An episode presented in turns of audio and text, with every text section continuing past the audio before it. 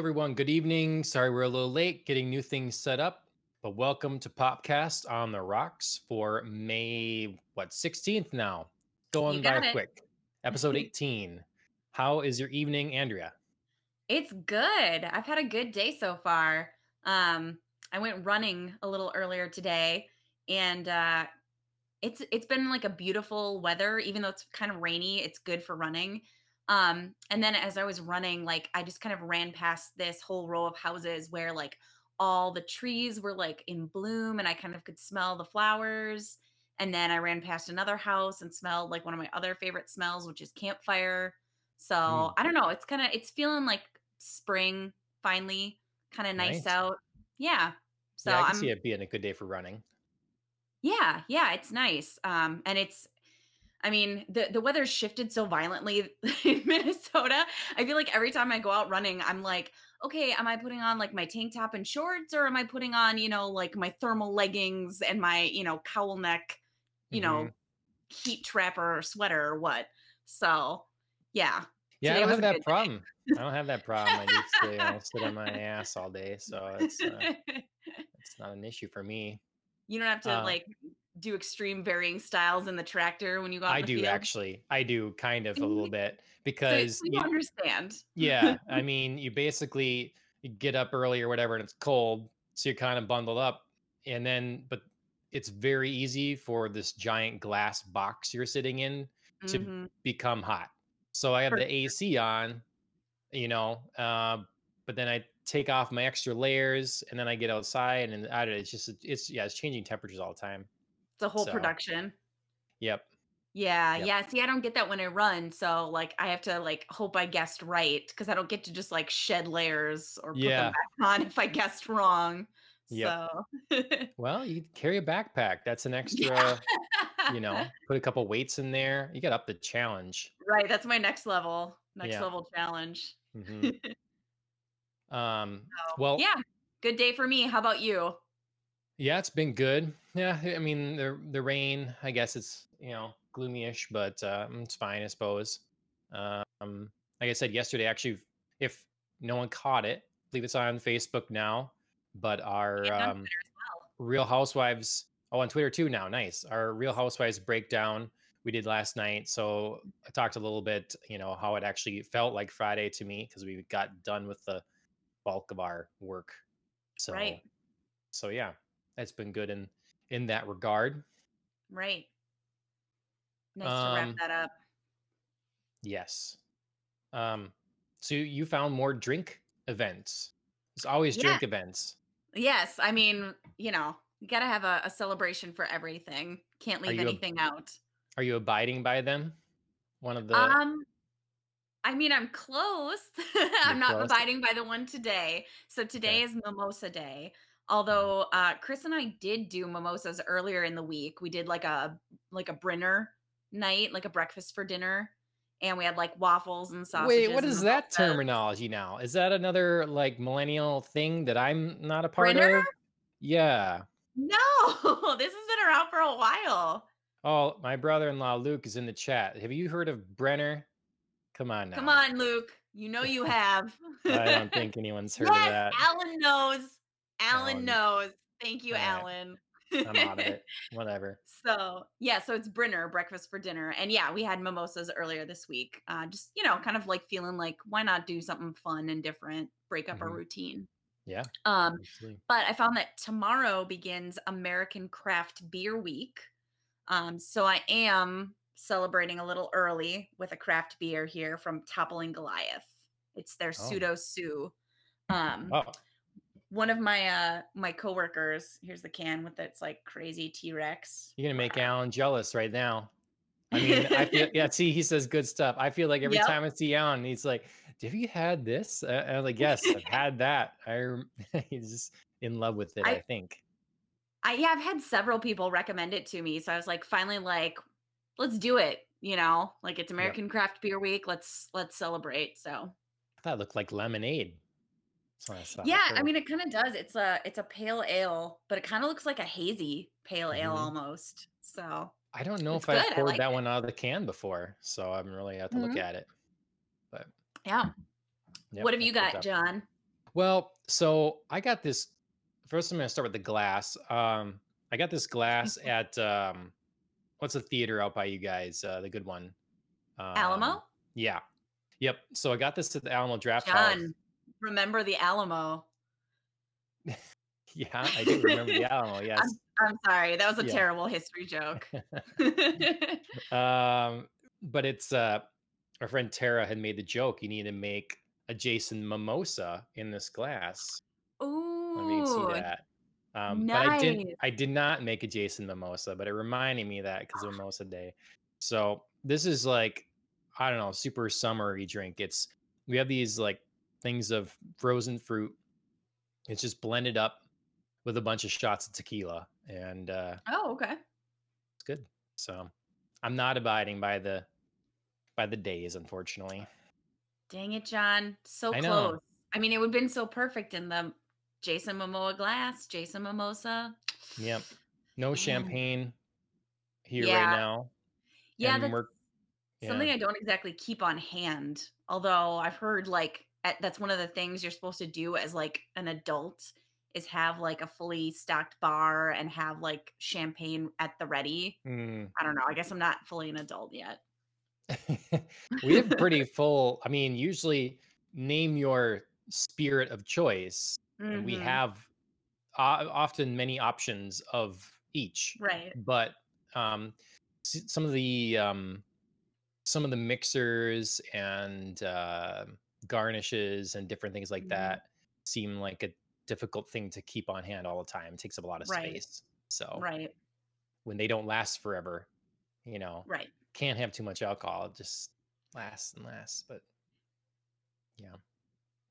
Um, well, I should say too, uh, like should have said this earlier, I guess. So we're gonna have some special guests later in the episode. Mhm. Um, got a few news stories to get through first. Um, but if you're interested in Westworld yet and you have not had enough Westworld talk, we're gonna have a couple other people in here that are passionate about it, and we'll get their take. I'm sure you've heard us um, yammer on about it. You know what Mhm. we think. If you don't, you should go back and see that. What's wrong with you? Um, but uh, yeah, coming up a little bit later. But in the time, for the time being, I'm going to skip over gaming news because there is gaming news and I'm not ignoring it, but we're going to switch to doing things. Our midweek episode will be more gaming focused. So we'll, Mhm. we'll talk about that then. Um, but uh, you've got a fun story. We have a birthday to congratulate or Yes. happy yeah, birthday to wish. today's a, a celeb- celebratory day. Um, I mean, first off, we found out that it is Pierce Brosnan's 67th birthday. So happy birthday to uh, the former Mr. Bond. Um, and I, I saw you'd sent me that this morning, and I was wondering, as a Bond fan, where does he rank for you? Like in terms of the, the men who have played Bond? It's a tough question. It is Um, tough. So Yeah, I, I- I really like him. I mean, feel- he's not, yeah. not my number one, but he's like up there, especially I- for his look. I feel like he just embodied the look of what I thought James Bond should look like. Sure. Ashley always thought he was too pretty, For Bond. like blow dried hair, real nice, you know, or something. sure.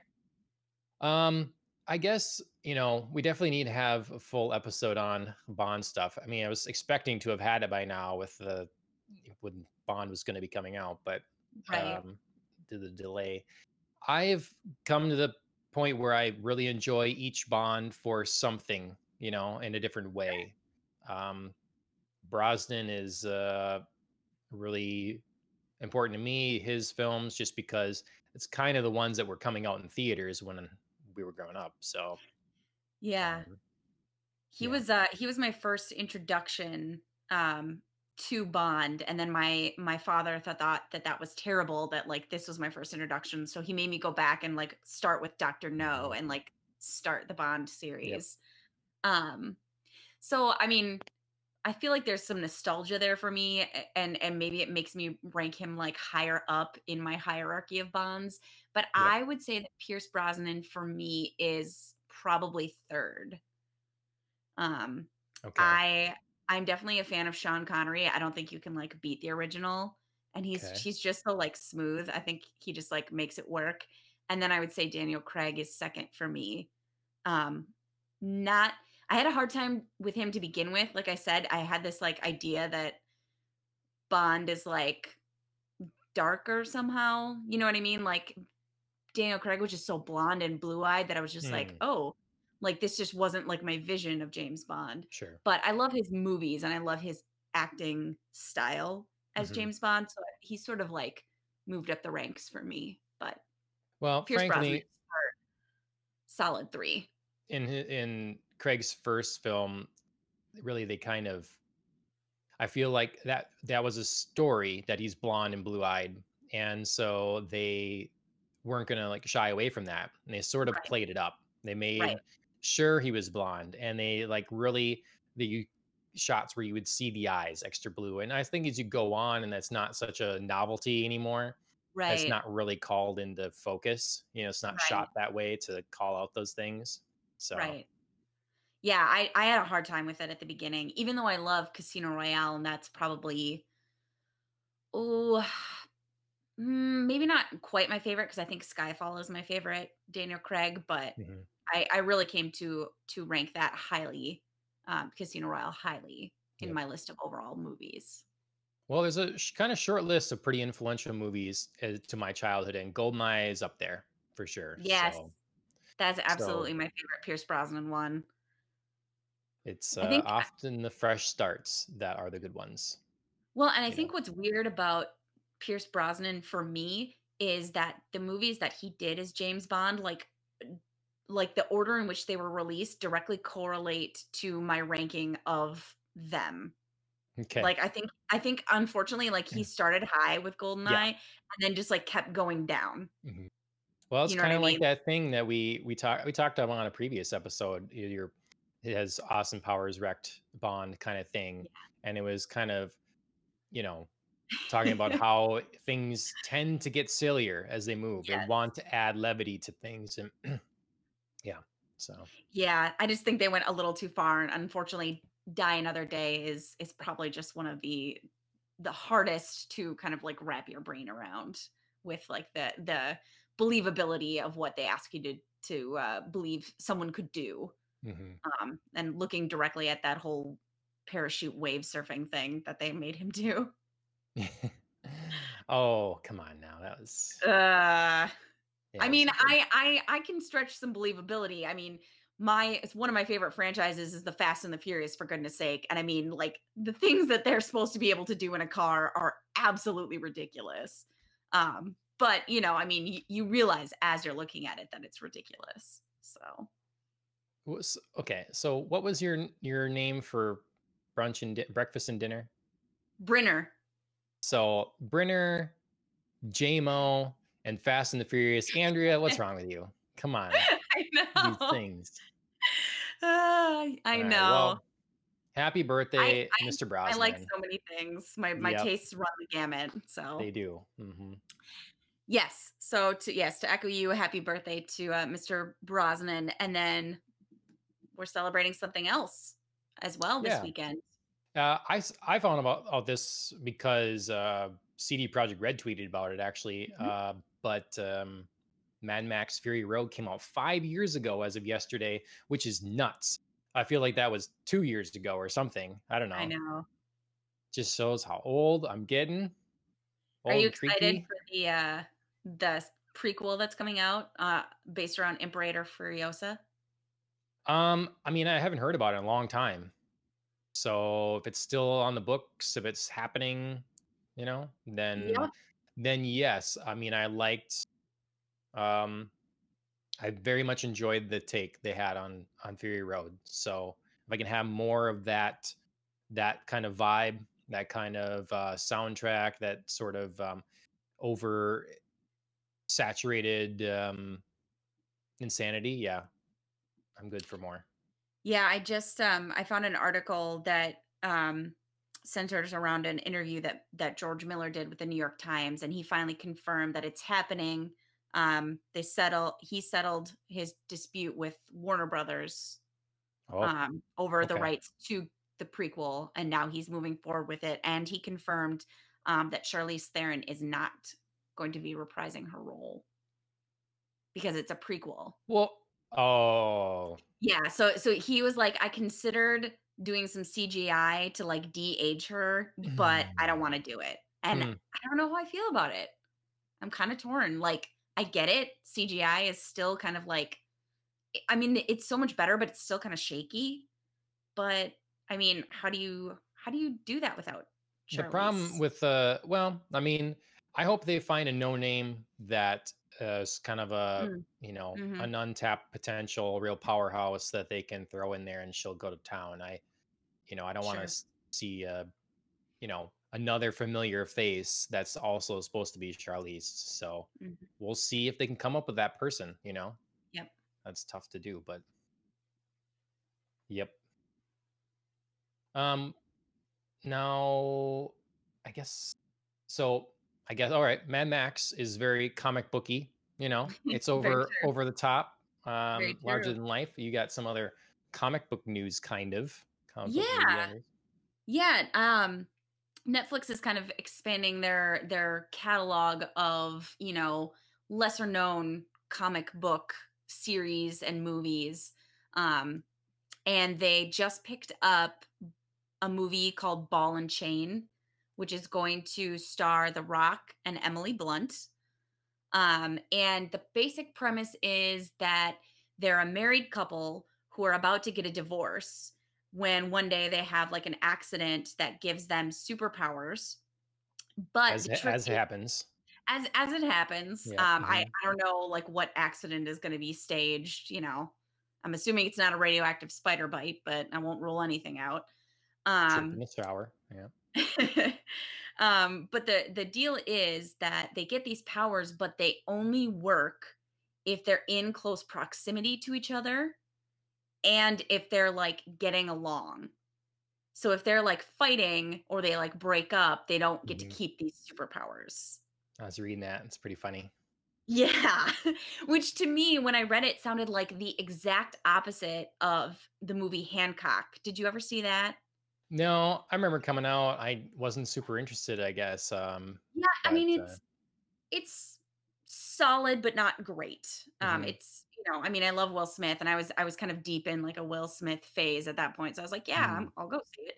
Um and it's good. It's unfortunately just kind of like two movies that got smashed together. Like they couldn't figure out how to relate the two plots and they were like, F it, like we'll just, you know, make these two different movies and somehow transition in the middle.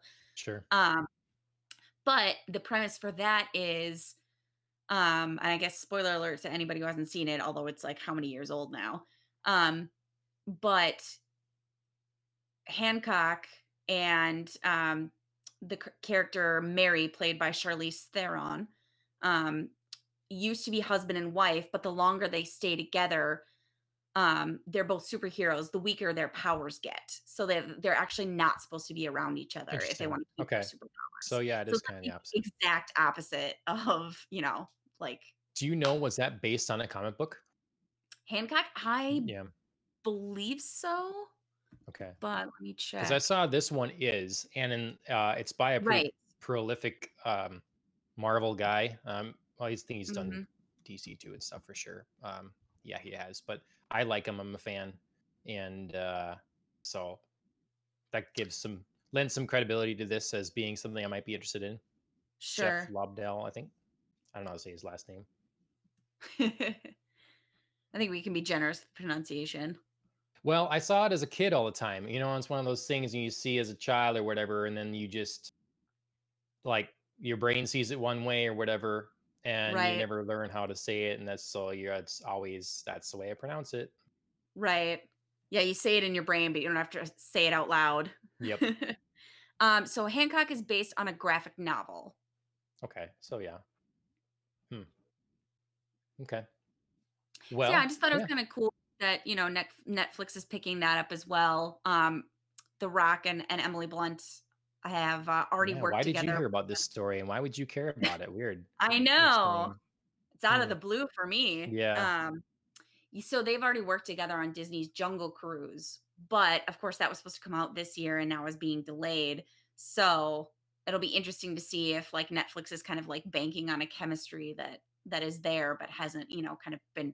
proven yet. Yeah. So, That's a good point. Netflix takes but anything though. That's always the deal. So, and those are big names. So, yeah, that's right. yep. Um, that's uh, that's cool. I was kind of looking forward to Jungle Cruise. So, um, Mhm. hopefully they're good together, and hopefully they're good together in this, and Yeah. um, hopefully it comes I sooner mean, than later. Than later. Yeah, they're two they're two good actors and funny people and I could I Yep. could see it working. Like I could see them having like same kind of humorous play off each other.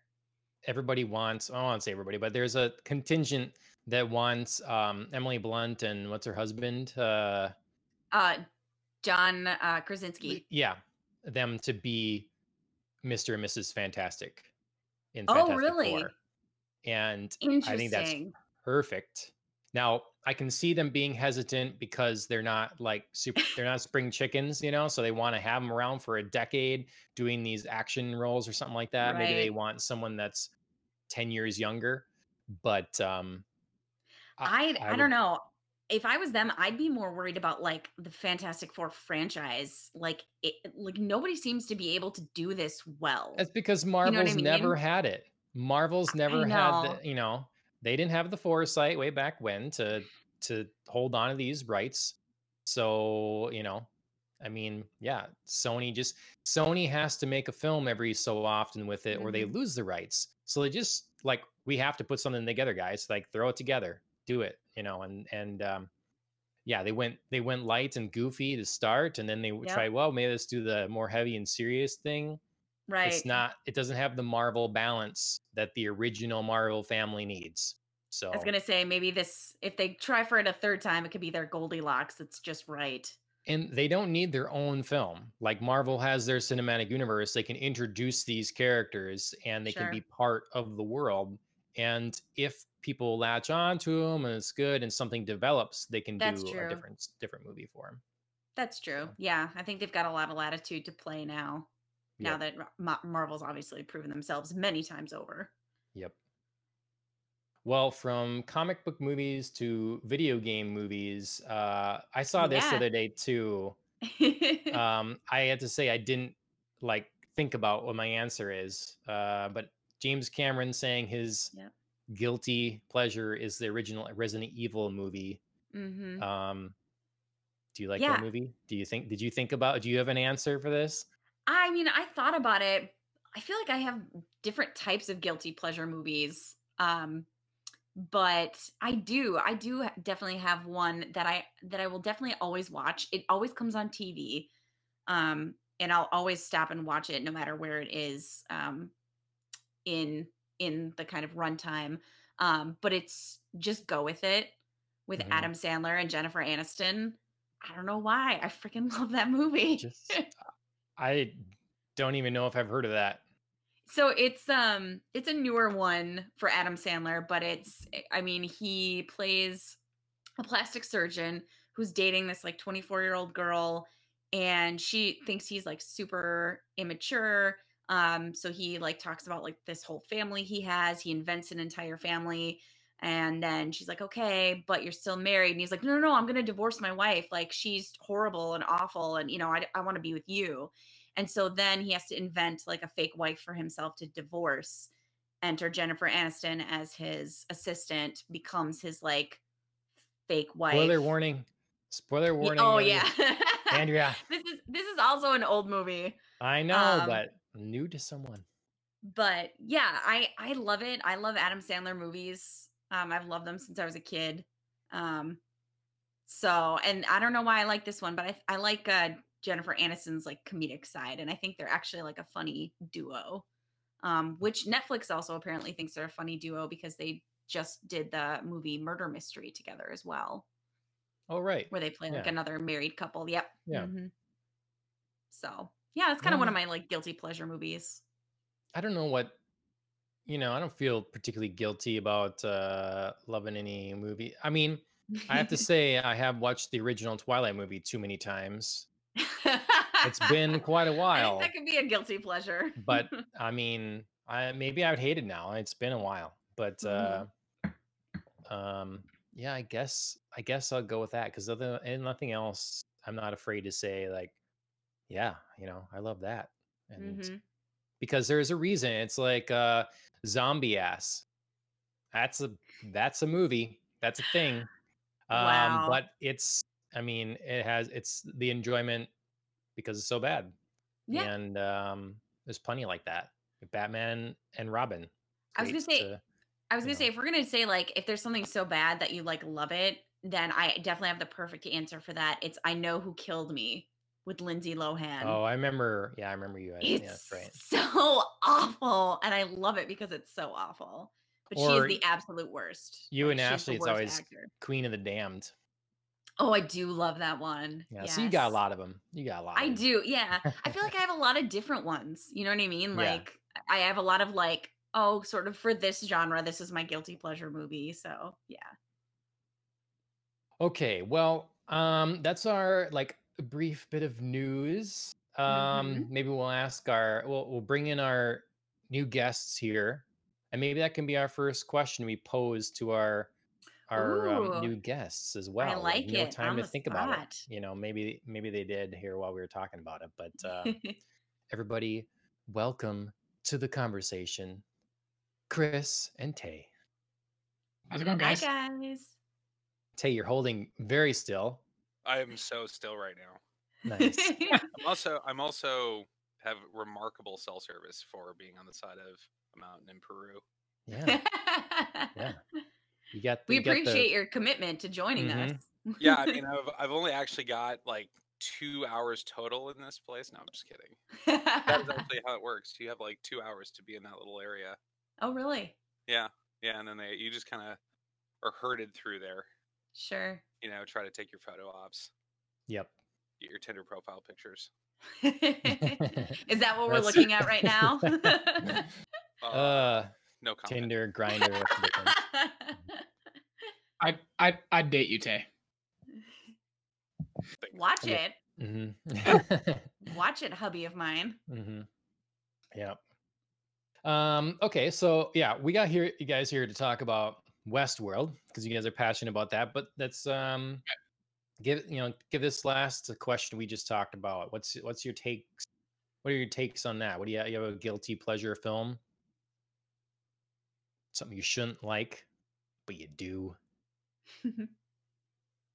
Uh, Taylor, what do you think?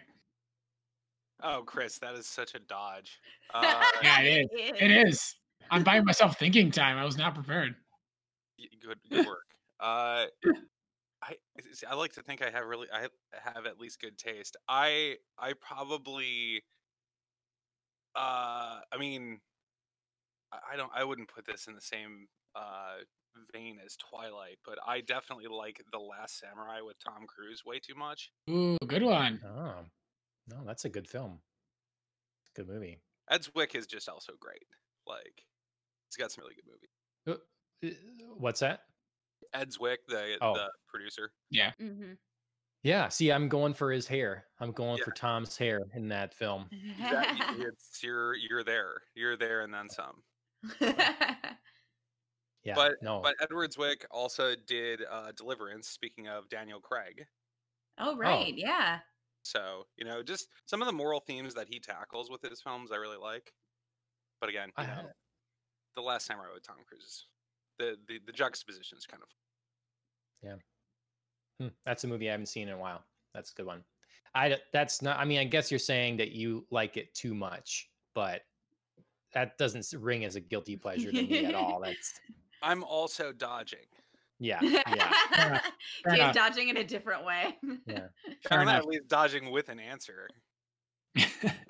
Oh, gauntlet I'll- thrown, Chris. I'll I'll I'll back you up, Taylor. I actually uh, um I've actually used Last Samurai as a teaching tool before, so uh, I'm with you on that. It, there's there's a lot of uh, uh, historical fiction in there that you have to uh, kind of uh, yeah. navigate through. But Yep. uh, I don't know when I when I think about guilty pleasures, I think about um, movies that I really liked when I was when I was younger, and I have like no artistic uh, no artistic Yeah. quality or uh, or uh, um, are really not good anymore. I don't know. I remember the the episode he had a, a few time a few uh, weeks ago when Andrew and I watched the uh, Ninja Turtle movies, which I mean, watching them as an adult, they're just they're they're awful, uh, but they're awesome. so I, I, think about like movies that I watched when I was a kid. When I think about guilty pleasures, that kind of stuff. Um, I, I mean, we're we're on the show that talks about this kind of stuff all the time. So the original Star Wars films, like the stories are amazing, but like when you when you stack them up against the uh, um, the production quality of of what's modern and possible today, like it, they're pretty.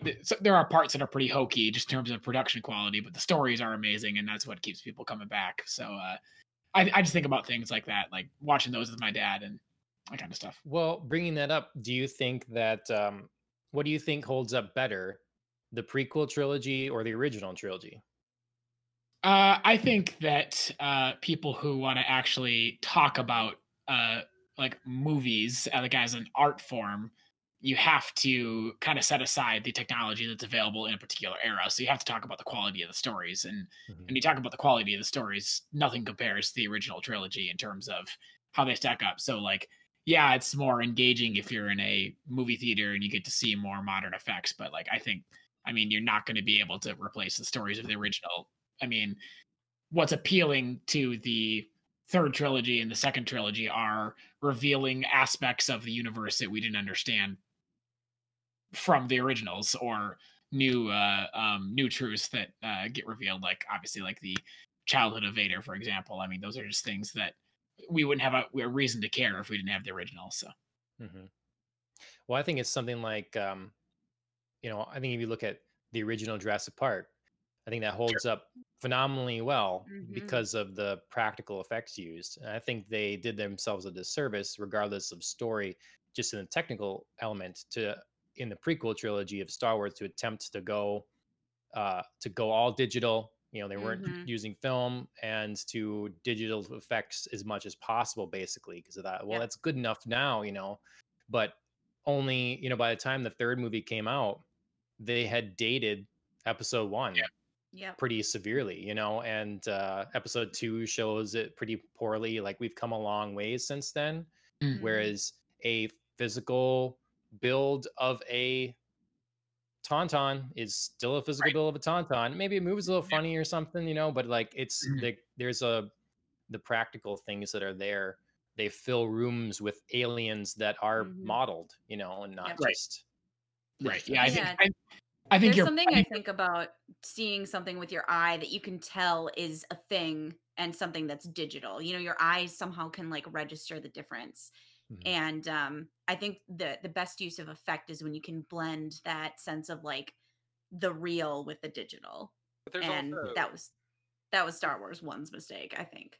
There there's an there's an aspect of restraint too, right? Like some like it was pointed out to me that in the in the original trilogy, the lightsaber is only ever really used at like very key moments. Like you think about like yep the lightsaber duel between Obi Wan and Darth Vader in mm. in the in the first movie, right? Right.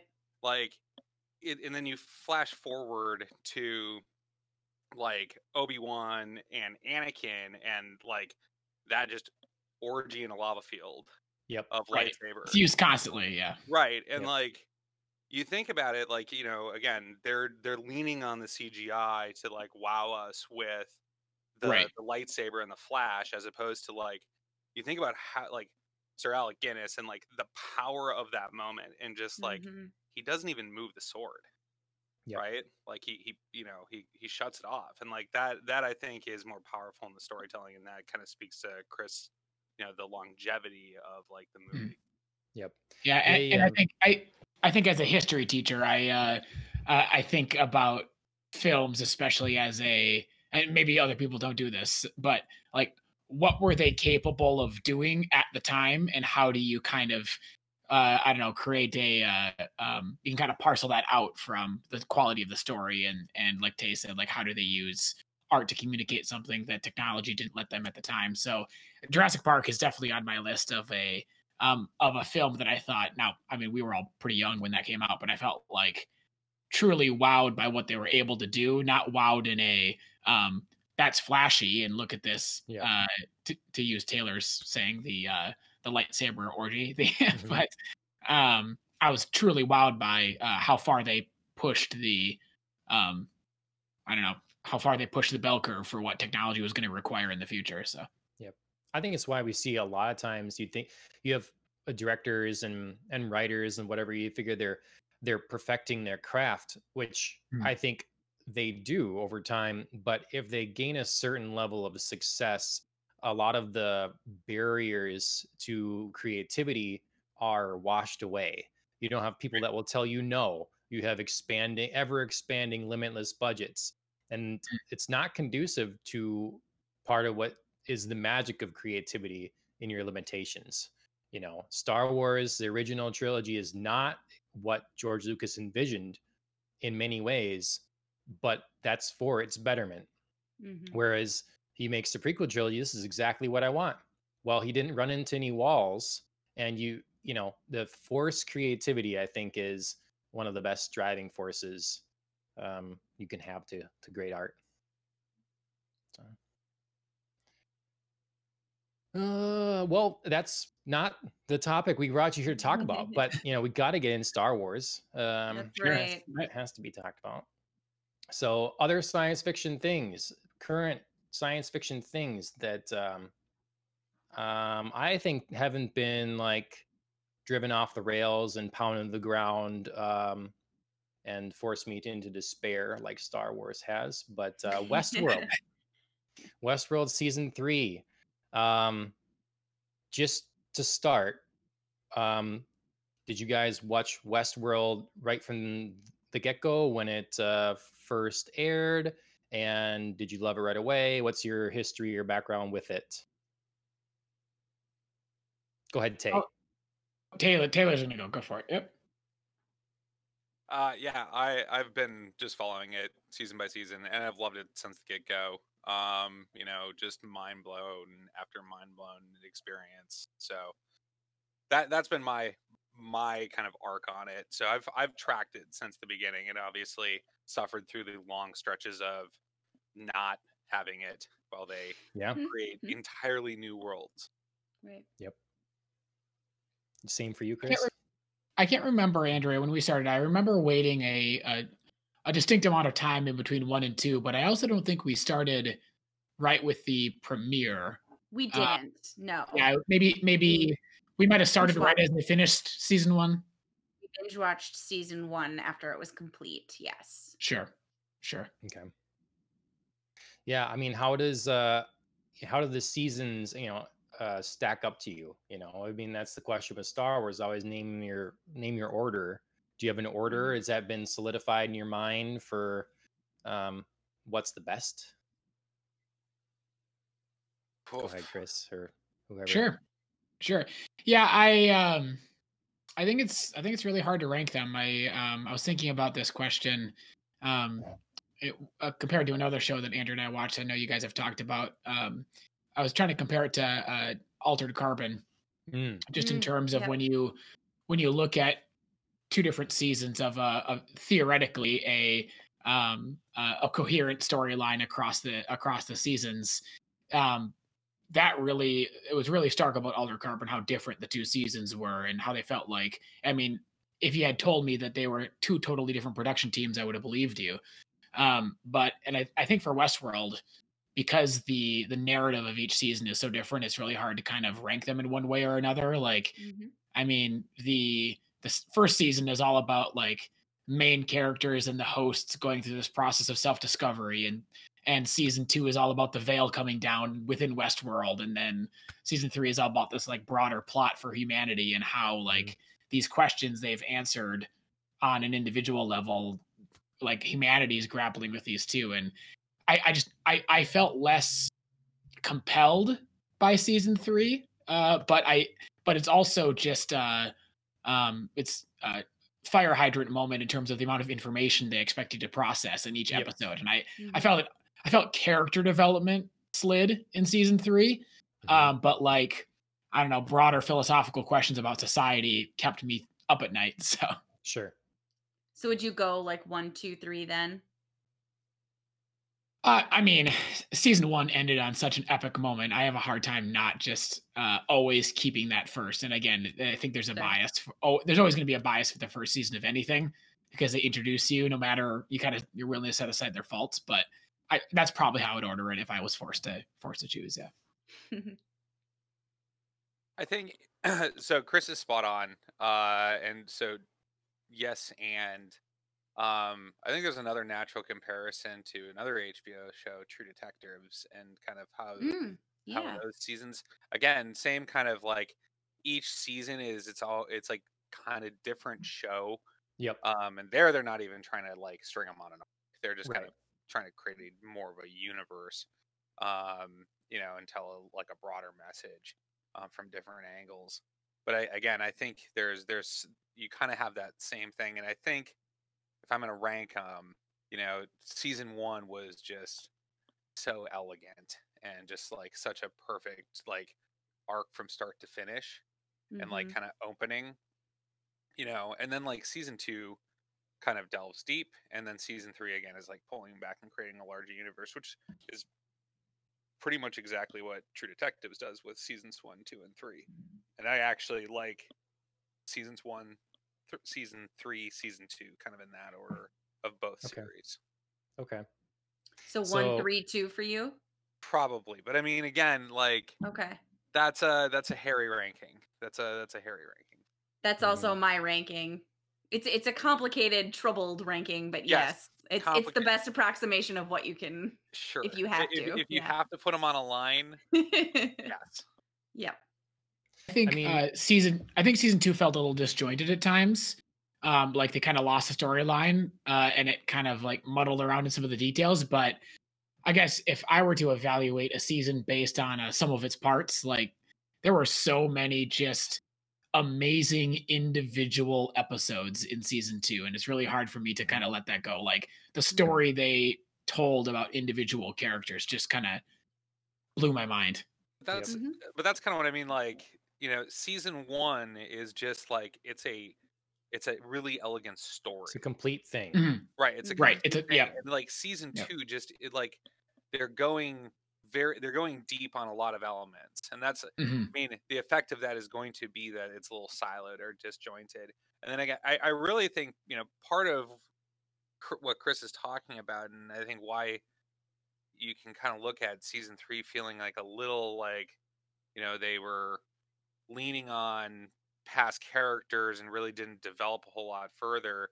You know, is that season three is setting up for like season like there is a larger world that I mean they are kind of passing the baton like Mhm. you look at all of those character arcs like you know some of the main characters kind of like you know are have on like little side missions but like you know again they are clearly being set up for like larger arcs in season four right Mhm. like some characters that you know like they're those arcs are like coming to an end right you have new characters who are emerging who are like those th- those folks did get you know caleb nichols like you know who that guy is like it's almost creepy how much you know who that guy is he thinks it's creepy how much you know how, what that what that who that guy is and you know he now can kind of carry that series right I hope so.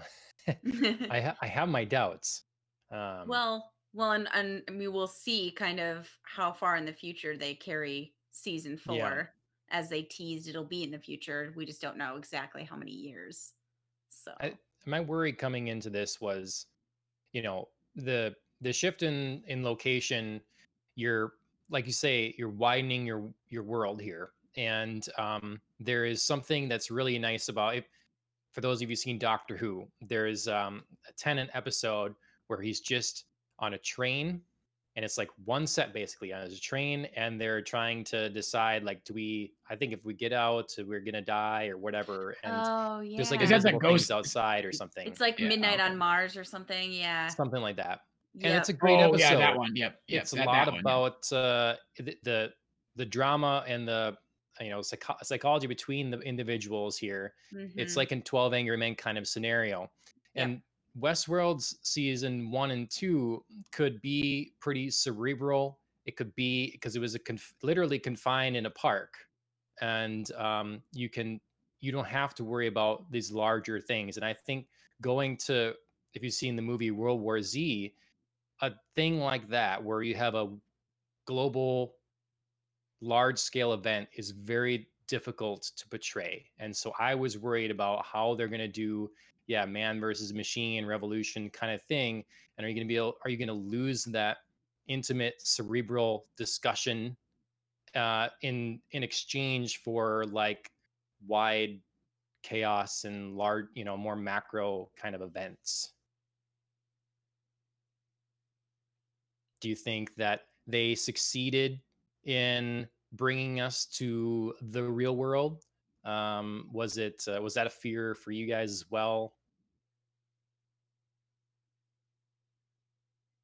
Yeah, I, I guess uh, I, I, was trying to think about. Um, uh, I, I, think one of my the, one of the parts that I felt uh, it was hardest to kind of wrap my arms around what exactly was going on in in season three was uh, the the time setting. We've we've had so many moments where we've jumped into different mm-hmm. um, uh, time uh, the uh, non-linear way of right, telling the story. Right, yeah, right.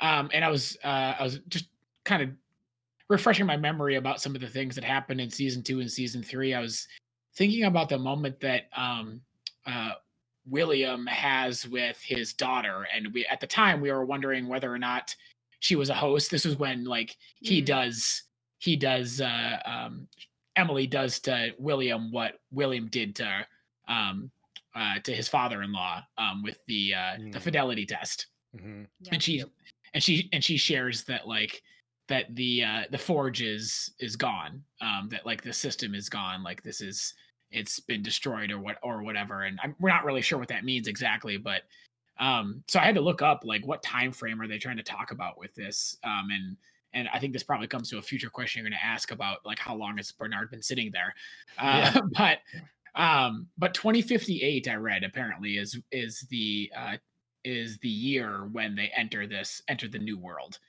um, and and apparently um, the when Charlotte is in um, or whatever whatever our nickname for her is the Charlotte uh, uh, Dolores combination. Halores. Um, Halores, yeah. Uh, it sounds like a dinosaur. I'm talking about the uh, Jurassic yeah. Park. Um, and apparently that's supposed to be quite a ways in the future too. And um, I'm, I don't know. I'm having a hard time. I didn't find uh, the last couple episodes where they showed kind of the melee in the major metropolis that they're in. Mm-hmm. I didn't mm-hmm. find that super believable. Right. Um, I, I, I felt agree. like it was. Yeah, I felt like it was kind of. Um, uh, hey, look at these people punching each other. Look at some of these windows breaking. Hey, a guy like threw a Molotov cocktail, and like, oh yeah, also the world is collapsing. You froze. Did he freeze on everybody else's screen? Yes. Yes. Um, I, yeah. To to kind of carry that sentence, I think to its conclusion, it felt really small. Was kind of both of our impressions watching that that revolution. It felt a little contained to one particular area when it feels like it should have been you know a bigger world revolution kind of visual mm-hmm. indication for us so. As as chris gets back for a second uh tay what did you think? I mean i loved marshawn lynch. Yes! Perfect timing. There you go. That's right. Marshawn got my skittles lynch. got my skittles shirt on yeah, or yeah. giggles as he's called in in uh, westworld. Yeah no uh beast mode is the future uh, I, think all, I, think we can all agree on that. Like, absolutely. Uh, you know, I think folks were, you know, they if anybody watched the uh, behind the scenes, they talked about, you know, if you just look around, you know, the future is now, and we found it in Singapore or whatever. And I'm like, yeah, you also found it in Marshawn Lynch. yeah. Uh, you know, I don't know. I mean, like, I think you know, it's you know, I'll may I'll maybe just like play the devil's advocate here. Mm-hmm. Uh, okay. you know, in terms of like, because I mean, they were specifically set in Los Angeles, mm-hmm. and and part of it was, um, you know, maybe not trying to drift too far away from like, you know, what would happen in like a particular setting, right? right. You know, not trying to say like, here's what would happen across the globe, you know, to detract yeah. from like, right. you know, and so the thought experiment is you know and what we're trying to judge is like how like the fidelity of like if something like you know what is depicted happened like what would the outcry be yep mm-hmm. and uh, you know I, I don't think it's too hard to start like thinking about like you look at you know um, I'm trying to think of what the, the what the movie is called that is basically exactly pan the pandemic um well like so, so there is the movie literally uh contagion yes contagion Mhm. okay Yep. right and so like you know a lot of folks have you know during our current pandemic pointed to how close like contagion actually got to like wh- what our actual response has been Sure. um and then there's also obviously differences and like to me it's like yeah you know i don't imagine there being like widespread revolution i think like a lot of people are going to be figuring out what they need to do some people are going to be out in the streets and those people are going to be you know met by police i think it was pretty you know that to me seems fairly accurate uh, as to what i would imagine an early stage riot would look like Sure. Mhm. you know Yeah. Yeah, I mean I think I think um to kind of build off of that, I think the writers can't do too much at one time. Um, which is why sort of like Caleb Nichols was our, you know, focal point for entering into the real world. Like, you know, we can't show everybody interacting with the entire real world all the time because we don't really know what this world is yet. So we're gonna sort of like funnel Dolores's and you know the other hosts' interactions with this new real world through the eyes of like this one human real kind of narrative character. And like we're going to start small so that you know the audience feels that they can grasp how we've moved into the world and then we can build out from there. And and i mean it makes sense if they follow that same kind of pattern like you said with a riot. Like we start in this one location and then we build out from here. Yeah. so it's you know the audience can eh, be introduced to it without being overwhelmed Yeah, I um welcome back, Chris. By the way, um, the uh, I don't know if you saw in our our wrap up or before of Westworld, but um, we kind of talked about how useless Bernard was a lot of time, and how um, it might have been a useful um, thing to give him to do would be to have him trying to accommodate to human life or whatever, making some sort of strong connections, the family or whatever, maybe, you know, some sort of emotional ties, and then going through with those characters the reveal and the release of this information on everyone. So it could be mm-hmm. something very dire, you know, about her, yeah, maybe the kid and whatever, you know. So that would be a it would be something for Bernard to do. It'd be continue his conflicting story of how his grappling with his past memories and what he knows he is. And then it would be conflicting for him, make it more difficult for him to decide am I kind of on Dolores' side or am I opposed here to see that hurt up front? Because basically, what we got is some random people on the subway with like quick shots of what's going on in their life. We had a therapist hang herself and and then some riots and it didn't have the emotional impact i think that it could have if we'd known someone and known how it would directly impact them.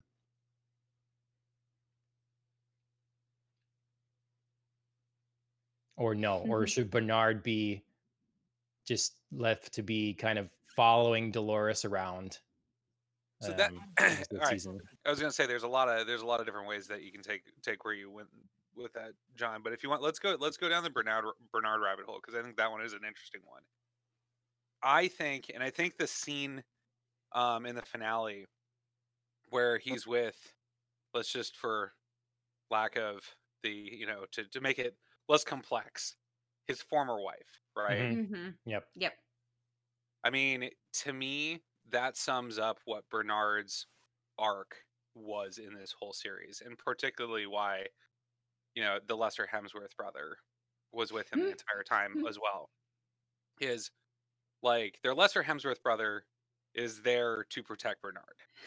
Right. What a bang up job. Yeah. Right? What? I Or mean- what? actually Stubbs. We've just like trashed him all over this I- podcast. wh- but what I- really. what I what I love just as a sidebar, what I love about Stubbs in this whole thing is that he starts shot through the neck and he ends shot through the neck. no. Just you know, uh, like because and then you know, at the again, also we don't know. Like, you know, Bernard says, "Hey, I'm gonna throw some ice on you, and and that'll help like stop the you know like you Right. from paying, and I'll patch you up when I'm done with this thing." And like, we know that quote unquote done with this thing involves a lot of dust. Mm-hmm. So I want to know what's happening to Hemsworth in the tub over there. Like, is he Right. In that how many years? Right. Um, but anyway, back at the farm. So, you know, it- it- Oh, you're really quiet, Chris. What happened? What happened to Chris? In it- so, in addition to, you know, like Hemsworth being there to, you know, defend him, it seems like Dolores's kind of like sub programming was meant to keep him away from everything. Like he constantly kept being sent on these Mm. long arcs away from the central action. Mhm. including like at the like at the critical moment like when it like it would be he would be most drawn to the center of uh, center of action where like he could be killed or like where Serac could get his hands on him because he wanted that key he gets Mhm. pulled to, like almost to the polar opposite to like Right. this emotional center point to like a closure on this other thing um That's an interesting point that you bring up because I hadn't thought before. I mean, Dolores is the one who brought Bernard's pearl into this real world. So she could have, you know, had some sort of like sub programming well she, um that he- that like you said kept him away. I hadn't considered that before. Yeah, no, I mean he says like, you know, she, you know, he like throughout this throughout the season he said like she's she implanted something in my mind. Right, right. You which know, I it- which I had it- assumed once we it- was revealed it was the forge, but she like you said, she could have done some other things while Well, in there as the, that's the well. thing is like what does putting the forge do to like Right. the rest of the programming? Like, and I mean, Right. you know, obviously this is all just fantasy anyway, so like you can just kind of imagine like he he Mm-hmm. clearly was guided because he, he I mean he even says eh, eh, you know I just I literally just watched the season finale again. He Mhm. he says to Stubbs like I got to go in and talk. He thinks he's going into the house to talk to confront Dolores. Like so he thinks he's going in. He, like he thought he's driving this car. You know he can't patch up poor poor Hemsworth because he's got to stop Dolores. And he gets into the house, and when he realizes it's not Dolores, he doesn't immediately go back and go try to find Dolores and say, "Oh, Right. Drat, I was tricked." He's just like, he- like again, He stops like for that moment. he stops yeah. for that moment and he stays there. And Mhm. so you have to imagine there was something in his subconscious, or in this case, a subroutine. You know, and I don't know if that's linked to the forge, if that's something Dolores slipped in there. You know, it's, Sure. it's not it's not explained. It doesn't have to be explained. It can just, Sure. but it's it's it's kind of obviously they're driving him away from harm. hmm Yeah, I would say as a viewer, for me, that that sort of explanation would be at least a little bit satisfying to understand maybe why Bernard seemed so on the fringe this season. Like he kept being there, and you kept being like, "What are you doing? Like, what what is your purpose?" And and now I finally fi- finally feel like we got one for him. Chris, is your your proper mic back? Uh, I'm not sure. Is it? No, No, you What sound very happening? fuzzy. you're you're from a very distant. Yes. Mm-mm. Um, No, it's, we sound like we're on like walkie talkies or like a transistor radio. yeah, I can turn. Let's see what happens. I turn your volume all the way up. Probably get really loud then. I got the, I got all the settings where they should be, I think. I got all the, the output, copyright. Yeah, I think you're gonna have to. uh, we're gonna we're gonna have all the cameras Is mixed up again here. difficulties uh, scene comes into play? Yeah, I Yes. mean we can. we we have many, so Alan, why don't you transition to the technical difficulties screen and we'll keep talking and uh and uh have Chris leave and come back in um and see if it get, can My get head- it right. My headphones. oh, hey, that's better. Yeah, Yeah, but it, but they're through, but it's through my headphones, not the actual mic. Sure. yeah. I don't know. I don't know. Mic would be I don't, preferable. I don't could If it, disconnect, Right. unplug, replug. yeah, let's try that quick. Okay. Okay. See what happens. So um yeah, we'll have to save up some of these questions for Chris when he gets back. Um Is it any better right now? Yes. that is better, yeah. Try saying something again. Oh my goodness. Oh, Yep. there we go. There you're back. Sounds good. Has a there we go. Perfect. Nice. Um so Smooth In- work by our producer Alan. yeah. All right. Do we do we got it? We yep, gotcha. we got it. Okay. Is, um, Sounds good. there anything kind of says Alan. um is there anything you have to add about Bernard's purpose or um how we've transitioned in the world in a larger scale or any of that stuff? Is that to me? Yeah. Yes. Yeah.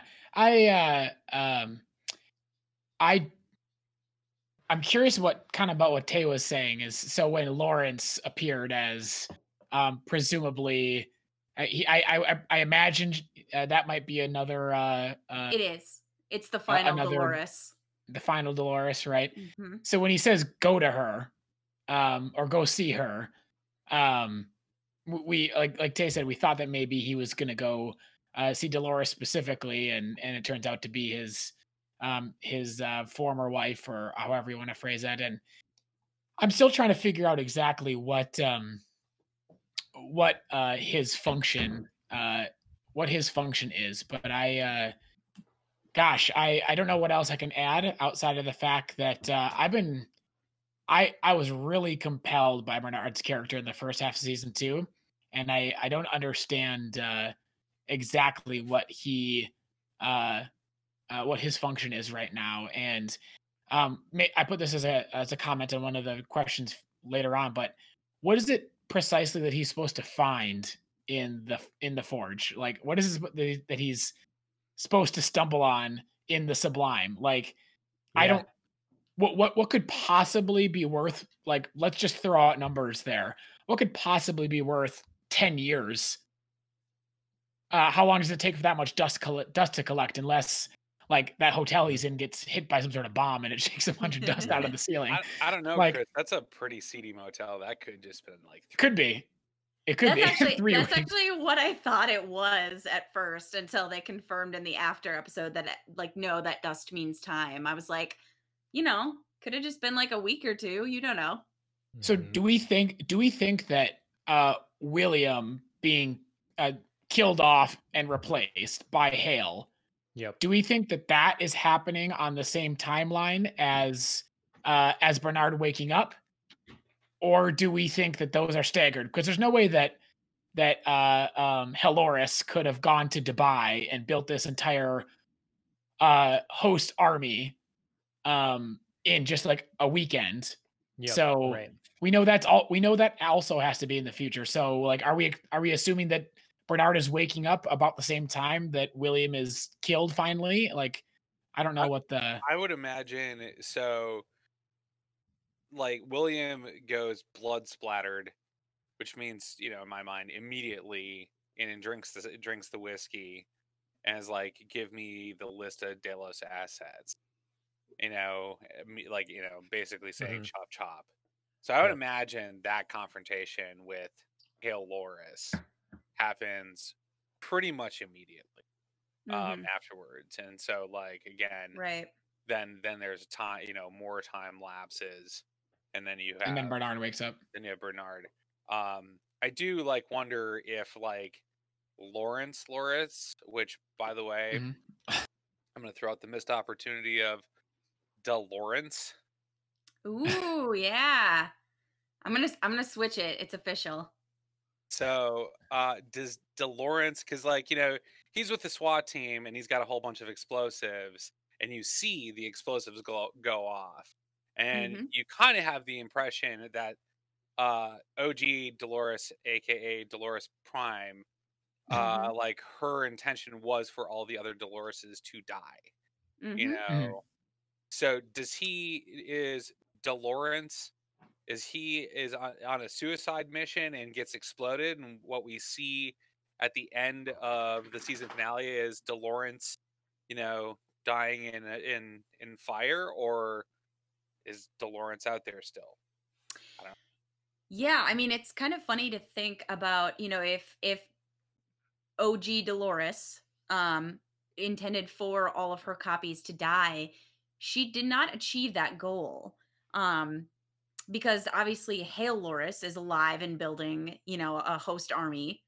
Um, we've got Connell Loris, who was blown up, but the Pearl survived and now is with Hale Loris, presumably, um, unless she she put it somewhere.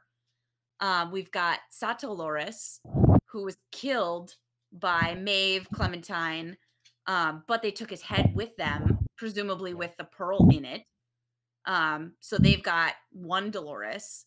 And then we have Dolorence, who we, you know, saw but didn't actually see blow up. You know what I mean? Like like that was the implication that uh that that happened, but like we didn't see like physical pieces of a body blown up. So I mean, that's actually, you know, 3 out of the 5 seem to be just fine. Yeah. And I mean, if you if you take the the end of the season, um did OG Dolores actually die? Um, or was was her pearl somehow uploaded into Rehoboam and she just needs to be unlocked? So mean, potentially four out of the five are fine. Caleb Caleb instructed uh, uh, Rehoboam to uh, erase itself, and theoretically, Yeah. uh, any data that Dolores would have uploaded, like I don't know, I I Um, Well, you cut did out. I lose audio again? Yep. One second. It's doing the same thing it was doing before, but I think we should be okay. Am I right now? Yep. I mean, Okay. sort of. Yeah, so uh, the the character I found uh, most unbelievable um, in this uh, in the in this season was uh, was Hale, um, Okay. and I just uh, I just felt like at what point are these memories? Uh, we we we're led to believe that Dolores is gone, like like Dolores's consciousness is gone; it's been erased. So, uh, but at what point do all the memories that she had up until uh, the moment when they were put in a different body, like at what point do those memories come back and play a role in the storyline? I don't think that we're done with Dolores. Yeah, I mean, it's definitely a show where death seems to be nothing. Um, and um they always you know there's people like clementine you know okay Right. brought her back but you know it's um i don't know it's i did it's a tough thing for them to tackle with because anytime you have a show or like a comic book movie or something where there's no permanent death um you know you you have trouble or you run into the problem of of losing uh, real drama and Mhm. so i think they need to be careful here probably real original Dolo- dolores prime should be dead you know Yeah, You probably. need to have these things need to have impact uh, Mhm. at some point Right. But but all the memories that Dolores had are still in those five other pearls. Uh, all the way up until the point at, the, at which they were copied. So like they Yeah. all experienced all of her growth up until the point that they left Westworld. So I just don't. uh I don't know. Well, but now they've experienced new things though. You know, Right. Hale Mhm. obviously is a perfect example of that, but they've all like taken their own paths of growth, which Mhm. Mhm. I guess we can get into. I think is one of the cooler themes of the season. Um, of it's the nature versus nurture. It's the if you were if you were genetically all you, Mhm. um, your code was the same, but you went through a completely different set of experiences in life. How drastically different are you? And do you buy the way they sold how uh, Haloris became much her own character, took on that life, and distinguished herself from other Dolores? Mm. You've been gone some, Chris. Go ahead. Yeah, I uh, I don't. uh, I don't buy the the transition that she made. Like, I mean, I I get the function that it plays in the storyline, but I I don't feel like uh, I I was trying to think about what what did uh, Dolores as Hale experience outside of this connection to a family that apparently like she was outed because she cared too much about the people Yeah. that she didn't care about. So, uh, what part of like Hale's life story would have made her more compassionate uh, to the point that she wanted to revolt against Dolores and then apparently create a host army to tear the world down? Like, I don't understand the the uh, well, the character math that they're trying to they're trying to play out, and it happens so fast. I I, I don't know. There are two jumps there though. There's the one mm-hmm. where at first she's scratching her skin off and stuff because I'm not this person, you know. Mm-hmm. I buy that. I'm, i buy that, you know. And then and then moving to like there's a family here and they see me away, you know, and I'm mm-hmm. all of a sudden thrust these responsibilities are thrust upon me that I feel importance for. And now my kid is being confronted by a pedophile. Like, wait, that's not my kid, but I have to take right. care of him, you know, like and so that changing of your uh, of your psychology there to like you know really morphing into this other role that you just are now another identity and there's so there's that jump and how you change as a person and then mm. there's the other jump of like well yeah you know you're right uh but you really screwed me over here del- original me or whatever and um i'm tired of it so now we're just gonna go full apocalypse here or whatever, you know. Right, full tilt. I just mm-hmm. so the the whole transition challenge I never got. Like, why didn't you know uh DeLawrence? You know, why why wasn't why wasn't he scratching his skin off?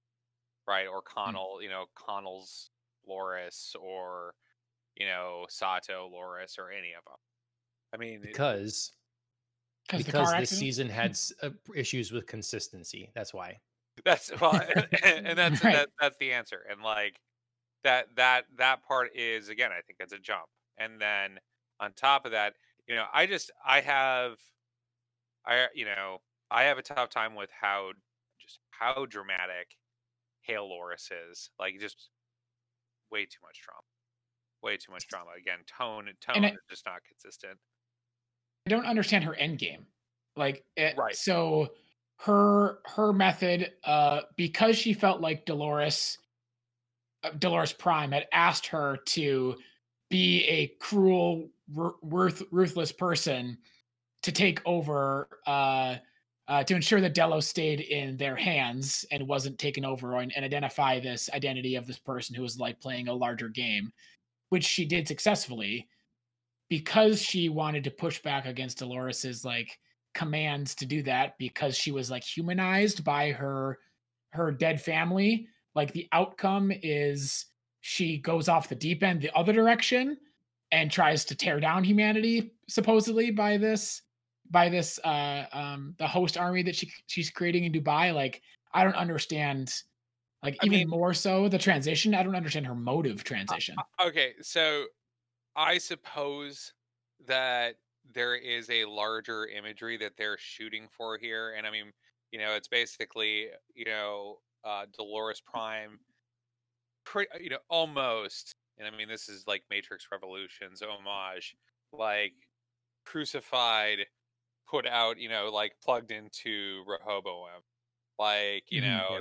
like, and and then basically Hale Loris being like it's the duality of good and evil evil right like I, like i can see them going for that which is sure you know that's a that's that's that's a lot of a lot of stories do that like for example matrix revolutions um mm-hmm. you know th- but again it's like i don't understand how like the drama and like the you know, like I just don't the match of the motivation to the emotion is I think what Chris is aiming at. The same thing thing is there with Maeve too.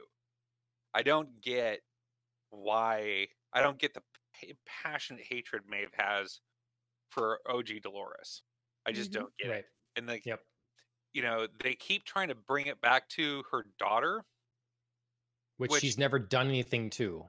Right, and then right. like, you know, to me, I don't understand what like there was a there was a more obvious like you you know like like Serac just has that button you know and the answer mm-hmm. right like i i don't hate you but like mm-hmm. Serac is i am Serac's slave like right. you could have right. just been that mm-hmm.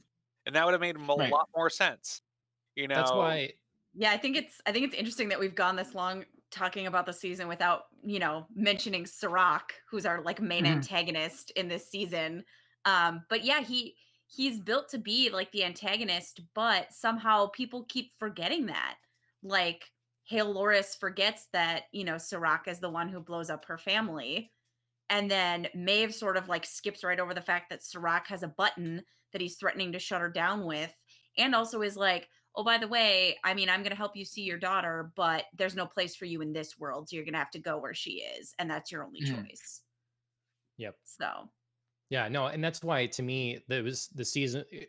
I liken it to anime where a lot of stuff could have just been solved by like an adult conversation. So you have Mhm. these advanced artificial intelligences, you know, that are basically ready to just slug it out with one another.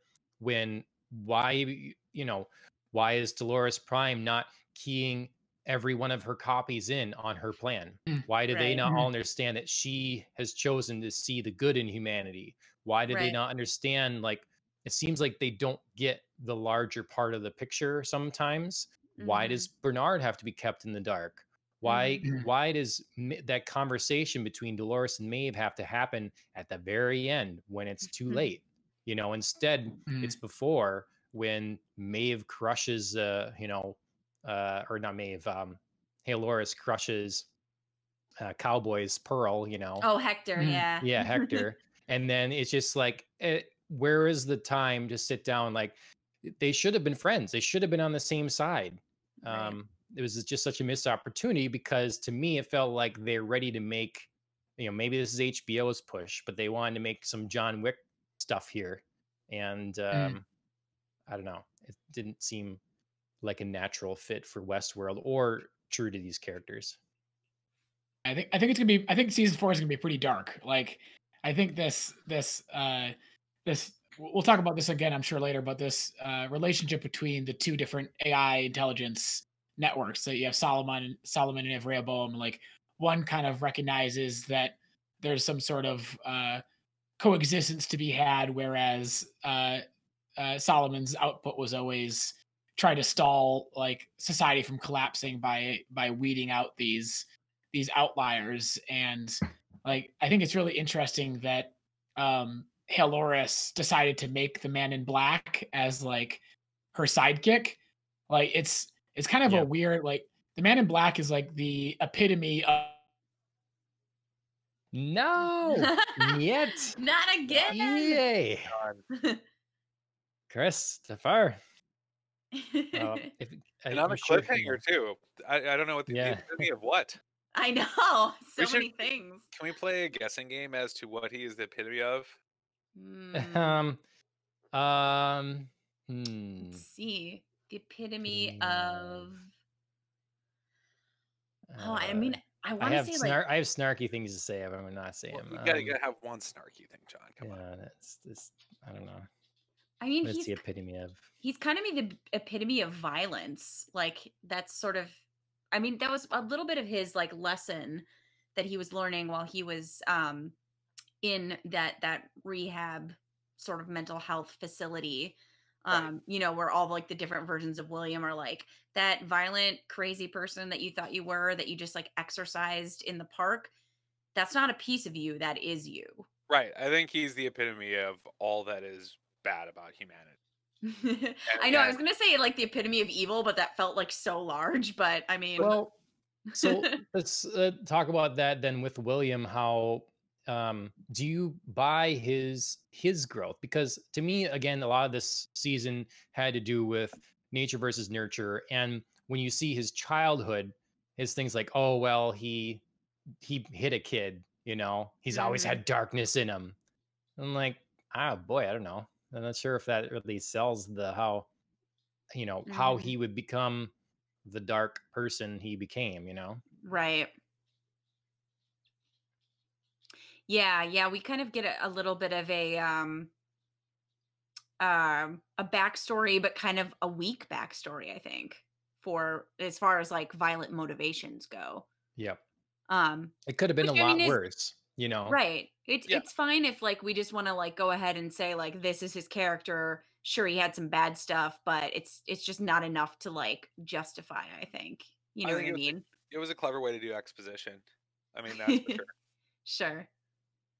And, you know, I but yeah, I, I think it does kind of paint the Man in Black as you know the epitome of human evil, right? And Mhm, Halorist is the epitome of like machine evil, mhm, right? And so those team those two are now like teamed up, right? mhm, Right. Yeah. And they've got their army of darkness, right? Right. And then you've got like the disciples of you know OG Dolores in like Maeve, who's kind of had like a you know Saul to Paul like conversion on the road to Damascus type you know Mhm. experience, and then like her her actual like anointed like you know champion Caleb, Mm-hmm. you Mm. know Yeah. Jesse Pinkman. Yeah. yeah, I kind of wonder how um welcome back, Chris. Um, I kind Yeah. of wonder how Maeve um might use the pearl that she's gotten from Sato Loris. Uh, if she still has it. If she still has it, that's the that's a that's a good question. Although, uh, John, do you because have? we kind of got questions about like at least three of these pearls who might have them and, and where they might go Well, I you know I'm curious what John, like what non-snarky answer John has to the epitome question before Chris actually reveals what the Man in Black is the epitome of, mm-hmm. Oh yeah. Non-snarky was- answer. Uh, yeah, I I don't know. or, or a snarky answer, or both. Porque no los dos. Oh, I was just gonna say toxic masculinity, but you know, I don't have another answer. I guess all right chris the real answer, Chris. time for the big Yeah. reveal I figured I'd make you wait. no, yeah, I I mean, so like the Man in Black is the epitome of of uh William being broken by Westworld, right? Like he that that's him at his worst. Mm. Like William Okay. came in as this like like I found him so uh I was just talking to a, another friend who just started Westworld at my recommendation and uh and he was and he was uh William was so compelling in season 1 as like honestly like the Dolores figure, the person who chose to see the good in like uh in this society and like Westworld broke him. Like his experience at the end of season 1 kind of ruined his humanity and he realized that like actually like my real version of myself is this evil side. And so like when Heloris decided to recreate that like most evil iteration of of William, like that has to be a, Yeah. a sign of something pretty dark to come because regardless of whether you believe the transformation transformation of of uh Heloris from original Dolores, like they've de- they've deviated in just a couple of weeks from someone who chose to see the beauty in society to someone who like wants to rip it rip it apart. Exactly. Um Mhm. it's like so there's some pretty dark stuff coming. That's that's that was all I was trying to trying to say. I mean, that's the question. Do you believe that he was always this has always been him and Westworld exposed that or that Westworld did this to him? You know, I think that this season puts forth that he's always been this, you know. Sure. Mhm. Yeah. Um Self-discovery in a bad way. yeah. yeah i think i think westworld was always destined to disappoint him in some fashion Yeah. like We were led to believe in that the- in the- Westworld broke him. Yeah. Yeah, in the sense of like I thought he like he could um see himself being better in Westworld and it, it proved disappointing because he wasn't. I So Do the you know what I mean? Like this was his Right. chance to like be a better person, but but it didn't work out because he just isn't a better person. So again, I think that this, you know, this and this is getting a little into the like the imagery and the weeds, Sure. right? But uh, you know, part of it is I, I wonder if that's what they're trying to say with like I mean, because the like the man in black, you know, versus like William who like comes in and I think he's actually in white. I can't like I can't I don't have the photographic memory on that. He, he chooses the the Yeah. tan suit and hat Yep. versus the Yep. black. Yep. He has Right. the choice. So he's got the Yeah. white hat. So literally, you have the white hat coming in, and Yep. then Mhm. then the man in black just kills Coming him. out, yeah. like just Yeah. kills him. Right. And, and Yeah, that was a- like you're watch like you're watching like the man in black the like the worst part of and i think that's maybe what they're trying to say about all of us is like we have elements of we have elements of both of both of those things of good and bad and like mm-hmm. in us and so what they're setting up for maybe for season four is that like that that duality that we've been wrestling with of like is william like the good or is he like is westworld you know is he the, the bad he was both he was both mm-hmm. but now like the the evil has definitely killed the good. We have seen that. So, and, and what we're going to see is the manifestation of evil. We get that we get the transition in this season, and then with his daughter in the last one of mm-hmm.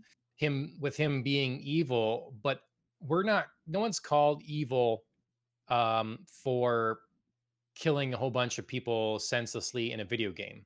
And so right. I want to pose the question. So if a situation if this world is created, and this is kind of a, I mean, obviously a topic of earlier seasons where you have machines, not humans, and you're thrown in there, are you doing evil? Is that is that even possible at that point to a machine? And one does it reach that point? Well, I think I think uh, uh, I mean William always said, uh, or he said throughout the first couple seasons that like he went to Westworld over the years just to kind of exercise his demons, but really he mm-hmm. was fueling them the entire time. Um, and and uh, I don't know. I I think Dolores believed that uh, the people that needed to like craft like craft peace between humans and hosts had to be someone that saw them as uh as some type of being because i mean that sure. was the whole point of the story yep. of caleb yep uh um, refusing to let his uh, um, his subordinates like rape these uh, yeah. townspeople that they saved in this military exercise. So mm-hmm. I think the I think the outcome has to be right. Yeah, I think the outcome has to be some recognition that there's humanity in these in these uh, consciousness beings. Maybe not the robots we're used to, but the robots that have evolved in the next fifty years. Yeah, I think mm-hmm. it's a it's an argument for kind of the like moral relativism, right? And the importance of mm-hmm. perspective. Mm-hmm. Like that's what's I mean, that's ultimately what you're saying, right, mm-hmm. Chris? Mm-hmm. Well, I think it's an interesting point that like Westworld doesn't um it's not like a place to just be like an entirely different person. Like Caleb I think makes a choice in in this like whatever uh, I don't think it has a name yet, but you know whatever the sort of like training world is that mm-hmm, he's yeah. in. Um, he he like makes a moral choice to help another person or or someone who he believes is close enough to a person to deserve his help, um, and doesn't deserve to you know just be like used as a machine. And he does the same thing when he like helps Dolores at the beginning of the season, like, and she like stumbles into that tunnel and she's kind of passing out, and he you know, he's got a, like a mission on a Rico app and he could just like be like, mm, no, you know, this isn't my thing. Like this isn't, you know, what I need to be doing tonight. But he, but he stops and helps her. Yeah. And I think I mean, it's, it's very telling that he chooses to help in the situations that he chooses. I do think it is about kind of that choice though, right? I mean, mm-hmm. um, you know, and you, you think about though how he frames it right? He's not saying he didn't when he says like you know when he when he makes a choice and kind of in, encourages the troops you know not to not to rape the um you know the group of of hosts, mm-hmm. right? He doesn't say, "Come on, guys, you know these are sentient beings." Mm-hmm. He says, "Come on, guys, we're not like those rich assholes." Yeah. yeah. Right. And so it's it's like we're better than that. It's about who we are as people. And like interestingly, that same concept is echoed back to him by Dolores. She's like, right. You know, like she basically she said, I'm trying to remember the the exact quote. She basically says, right, you know, you can you're more than like your past. You can you're like you are your choices moving forward. Mm-hmm. Well, and I, I'm I'm not I don't want to be too highbrow here with this suggestion, but like if we're if we get back to the question about like are uh, are these robots really like do, do they have are they are they people are they beings to be considered like in the in the plans for the future like who really is human in this story mm-hmm. like i mean are you really human if your outcomes are controlled Like, are you really human if you're like if any decisions you make outside of a broader like line for yourself, you're you're muted or you're deleted from the system. So mm-hmm. like without free will, are you really is there much humanity at all to be had? So like I think that that robots are the hosts are closer to the humans than we might care to think just because their insides don't look the same. I was gonna say that's an interesting point because um, we find out at the end that Serac has never really been calling the shots this whole time. It's been Rehoboam for a while, yeah. Mm. And he's he's using Serac mm. pretty directly, kind of like a, a like a um host. Yeah, host kind of exactly yeah. like a host. I mean, he's a machine controlling a human body, much the way a host would control, you know, a yep. pseudo human body, um, whatever material they're made out of. So, I mean, is Serac human or is he a host at this point? Mm-hmm. Well, yeah, I mean, it depends. Uh, I mean, God, define human, mm-hmm. and if that's something that's more physical that you're mm-hmm. adding to that definition, or if it's something more like, um, I don't know. I mean, is the Cerebral. is the body? Well, yeah, is the body what makes? Is that a critical juncture into making you human? I mean, I, I think the question is more not so much what's human or not, but is this other thing also valuable like a human is? You know, mm-hmm. is the is the the matter of being sentient the only thing that makes you uh, worthy of, of the same level of respect?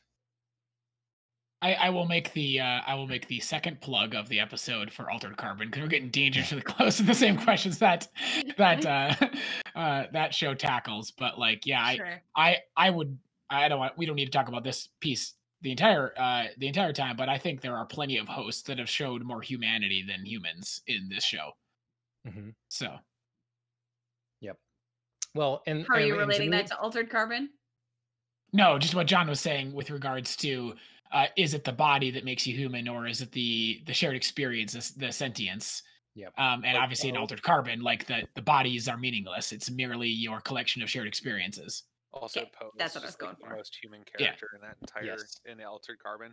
Yep. Yeah. Who is absolutely Poe. Yep. Oh sure, yeah, yeah, yeah, yeah. I mean, it it's something. Basically. It's something I like to think about is you know because if we'll undoubtedly reach first um, something that at least appears sentient, self-aware, uh, without a body first. You know, mm-hmm. the physical forms that resemble a human are very far behind, and I mean, look, so are the the AIs. But um, it seems to reason that we'll we'll reach the not the fusion of the two uh, real quick. And I wonder is it an is everybody i mean we're so quick to anthropomorphize anything you know a fan or a tea kettle or a teddy bear and make it human and we feel bad for it will humans en masse accept something that is indistinguishable from themselves as not of value and be willing to rape it and murder it even if you're told like here's a park go in, have fun, do whatever you want. There's no consequences. They're not real. Um, how many people get to that moment then and then are scarred for life because they do do something like that, full knowing full well it's not a flesh and blood one of us. I don't know. I, I think there I think... Are, I think there are definitely people who uh, in our society today who who would let themselves get to the point that we saw. I don't think it's a far leap at all. Oh no, I don't think that that's a far leap. But again, I think it's just a matter of perspective. Like, you know, if they thought they were these were you know they were real people, you know, again, I mean, you know, they, these are this is they there are thought experiments. Like, you know, there's the the shock test that they did. Uh, I think at Yale, right, where you know right. you had people who you know mm-hmm. thought that they were killing real people but still did it right? Because mm, they thought they because of again this per, perceived kind of social contract that they had, right, where it was okay because they're being told to do this. You know, this is the right. same argument that the Nazis used at Nuremberg, right? Yep. Like, you know, I, I think if people think they're going into the park to, you know, be a part of like a virtual experience where the rules of morality are off, then that's Yep. its own other. Thing. Yep. I don't know. I love Yeah. thinking about it. Um, Well, where and that's gonna in- get to. That's interesting because now like these hosts you know where you might feel safely okay in the park because it's a park it's a separate area it's not real it's not part of your world it's a different time you know as in westworld and in war world they're both different time periods than the present it might feel a little easier to dissociate this you know kind of reality but now that the hosts have entered the real world does it seem a little bit harder maybe for people to you know somebody tells you oh it's not human but it walks down the same street that you've walked down your whole life it you know this host has um an apartment in the same building as you do like does that Mhm. factor in at all does your environment play a fact factor in that Yeah, Yeah. I mean, is that like you say the the permission granted thing, you know, like the Mhm. what do you deem as an authority, and what what credit do you give that in giving you the the yes or no to a moral decision? right And um, I just think eh, I I agree. You know, there'd be plenty of people that would take advantage for sure and not um, think twice about something potentially. But like, I play video games now, and I feel terrible if something happens to a poor NPC or something like that. Ashley was playing Assassin's Creed Odyssey, and she lied to Socrates. I'm like, no, how can you do that? That's terrible. like, tell him the truth. And, you know, but it just like repercussions, you know, for things like that to things that are not even close because because we relate everything to what we are, you know. It's Mhm. why we feel sorry for animals, even if they don't under you know, they're not understanding the same way we do, because we can only understand the way we do. Um and so with a machine, if you're told, well, it's just a machine, but man, it seems like it can reason. I don't know how many people get stopped in their tracks. So, anyways, if you, uh, if you have something else to add to that, for sure. But um, there's probably some other um, cool things we can talk about. I haven't been Mhm. looking at the list here. What are we missing out on? What are like some other themes to this season? You know, very different themes uh, to this season, I think, than some of the other ones. I, I what I appreciated was the first couple seasons were more lofty ideas, more far flung, and this one kind of brings, being it's bringing into the real world, sort of uh, brings up more things of today. You know, privacy issues and that kind of thing.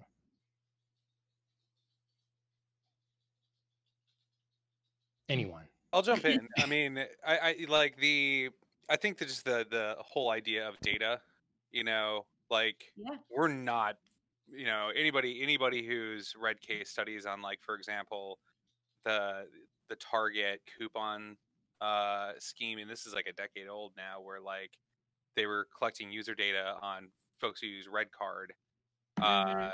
Right. and you know was, was started being able to predict what people would need you know and the the anecdote goes that this gentleman came in all upset because target was um trying to sell his teenage daughter uh pregnancy uh yes stuff, i do remember this. Right? And you know he was all up in arms and then it turns out she was actually pregnant yep. uh you know and like they you know this is again that was 10 years ago. There are now like business school case studies on this uh you know and we're just that much further down the road i mean you think about Mhm. like how this has impacted politics if anybody you know looks at like cambridge analytica and the impact they made in 2016 and in brexit right and how Mhm. like they really have shifted like psychology on voting not just perspective but actual human psychology and how people are like reading messages and then pushing them to vote it's pretty incredible um, so to think that you know to kind of again project that out 30 years from now 40 years from now Yep. like you're it, like i think that they capture pretty well like where big data could be and how the the creep of that could you know when we i mean no- i don't think any of us have ever read a user license agreement right? Like, Hmm. you know, and this is kind of the premise the show is built on is actually like, hey, for 40 years while we were building these supercomputers, like nobody paid attention to the fact that we were they were just giving away their data so that they could play like Candy Crush. Yep. Well, and they don't really they don't explore much in in Westworld like the origin. I mean, we know that it was designed by by uh Serac, Rehoboam, whatever, but we don't get to know a lot about like the evolution of this Rico app. I mean, the uh like it's become so normal in this like alternate reality that uh everyone just has this app and it like offers you offers these outliers to do these criminal things and like Caleb isn't like hiding it when he's in public. He's just scrolling through these various illegal tasks like in the middle of society and like I mean just the amount of uh I just what we get comfortable with as we give up incremental amounts of data is pretty is pretty shocking like I mean, it would not be hard at all to use data against us like obviously um, this Rico app did. Mm-hmm. Uh, What's the way. matter? What's the matter, Chris? If you're not breaking the law? What do you mean? Well, if you're giving up your data, if you're not being a bad guy, what's the, what's the harm? Oh, sure, sure. I hear you. Yeah. Well, I, I mean, I don't think the, uh, um, I, I don't, I don't, I, I know that one of the themes they're trying to talk about is, is like essentially Rehoboam is is running this police state where they can control everyone's outcomes and they have every all the data that they need. Like, and obviously Delos contributed to that process. I, I don't fully understand the the connection between like chicken or the egg here. I obviously Serac and his brother needed the data on people to be able to predict outcomes, and Delos Yeah. helped collect that process. But Right. That would seem to imply that they have data on every single living person, which isn't true, and so it's not clear exactly how. Uh, or maybe I missed Yeah. something in the show. they- like, how well, did they? How mean, they I guess collect they're data on the rest they of the have a they have a diff they have a different, more detailed observation of what people do, um, Yeah. given Sure. free range, more extreme situations, that kind of thing. I mean, it's in a park and can be fully monitored and it- doing for the They also for the say top that, for like, the top fifteen percent of the population, though, like at most. but but they do say like um i think it's the the archive who is like the iteration of of williams no uh not williams um delos's son um who says like hey when we finally figured it out people kind of follow these basic templates do you know what i mean like they Sure. they sort of have like now the the pattern of like yeah i mean there's lots of different kind of people but really when you boil it down people are simple and we can sort of use these models we've figured out from all this individual data to say like yeah there's like 4 billion people maybe who who entered our park but they boil down to like a couple hundred different you know types of people that we can then use predictive patterns on. So that's all you have to do then is to like use that model to apply it to society at large and say like most people are going to fall within these patterns that we found and then now now you can like more readily predict who's going to be an outlier who like doesn't follow these patterns. Yeah, they've really got a great scheme going because it's something like um you know the the line is if something's free then you're the product. You know google gives away everything for free Yeah. because they don't need to sell you anything because they're selling stuff about you Right. well delos gets to sell you and charge you a good chunk of change to be there they really they really Right. got the winning winning ticket there but yeah i mean um um i liked these these themes being talked about in this series and i think early on they did a, a pretty good job of of conveying dangers threats things. I mean right Mhm. now we have you know so it's predicts what you're going to do and then s- does what it can to send you down that path ensuring that that outcome. Um i just heard uh yesterday or whatever there is a i forget if it's a school or who developed a machine learning process that they say with an 80% accuracy will predict whether you will be a criminal just off Mhm. your face it's a facial recognition technology and this and you know oh it's unbiased don't worry or whatever you know but it's getting close to that thing well put someone's face in a thing it's in a database that's a you know I don't know. I like the Yeah, it's a relevance of this season. it's a very minority report Yep. you know, kind of machine that it's like, okay, well, I've predicted that you're going to be a criminal, you know, let's see if I'm right and you know, if if the machine is right, do we start having to like pay attention to that and be like, should we arrest somebody before they've actually committed a crime?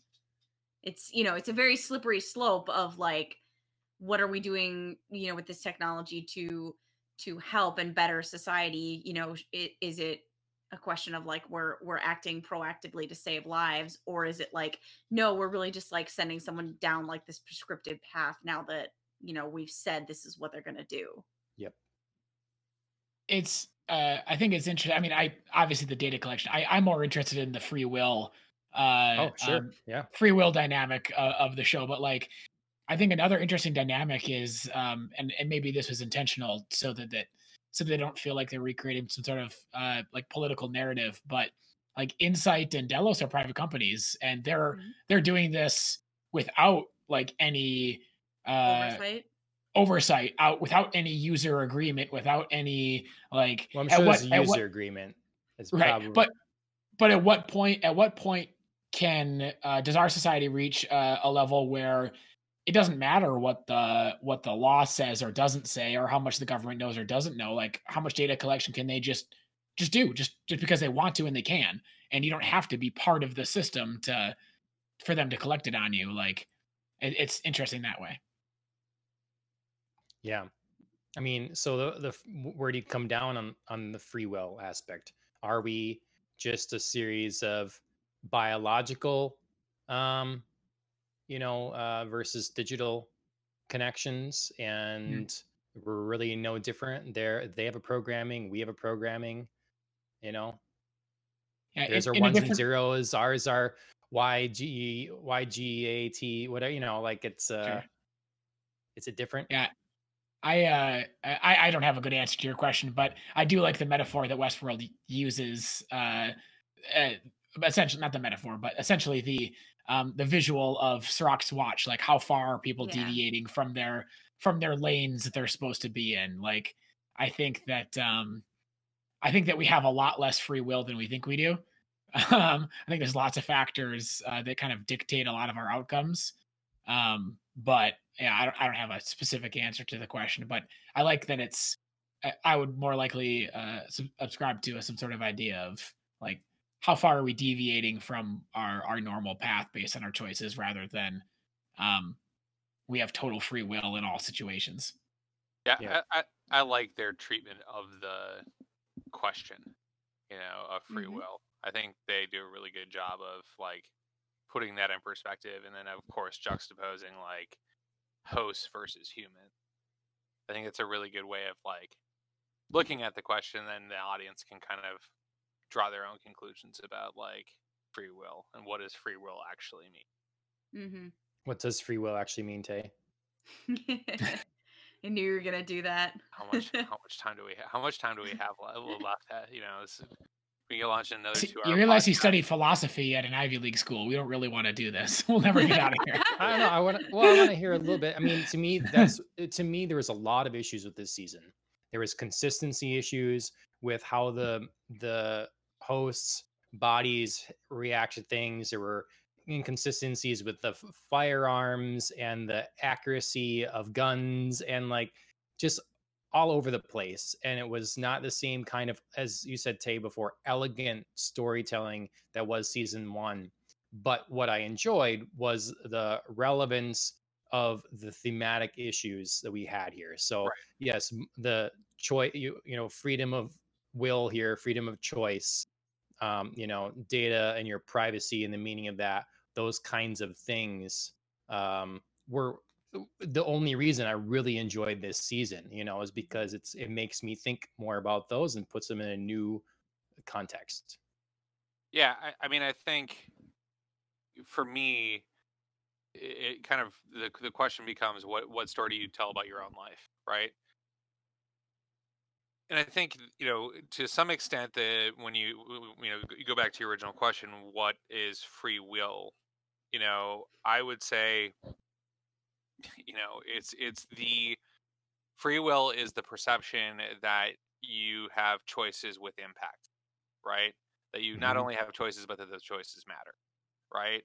As long as you perceive that that's the case, then that's the case. You know, then then you have then you have free will, right? Sure. And so, you know, but that being said, I think you know why we're saying Westworld does a good job of treating that is you there are so many layers to how much you have freedom of choice and how much those choices really have the impact you think they do right? Mm-hmm. And so there's the like you know notion of like free will within like your own individual choices. There's the notion of free will within like i'm born in this time and like i can only you know be or do this much or i was born into poverty versus i was born into like a mm-hmm. wealthy family and i have you know these opportunities to me there you know and i think that that is kind of like when the data is leaked right showing like you know how people are tracked right Mhm. you know I, you know i think that's just trying to like that's a way of commenting on how all of these factors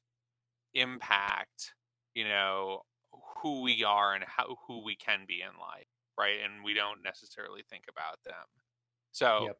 That's a long and rambling way of saying like free will it's again it's a, it's a treatment of perception and i think that that's that's the kind of like moral relativism that westworld is trying to like hint at is that a lot of these a lot of these questions are really a matter of perception Yep. and and I would just I would just add to what Taylor said. Like, if that's the filter we use, uh, then hosts in Westworld and humans are identical.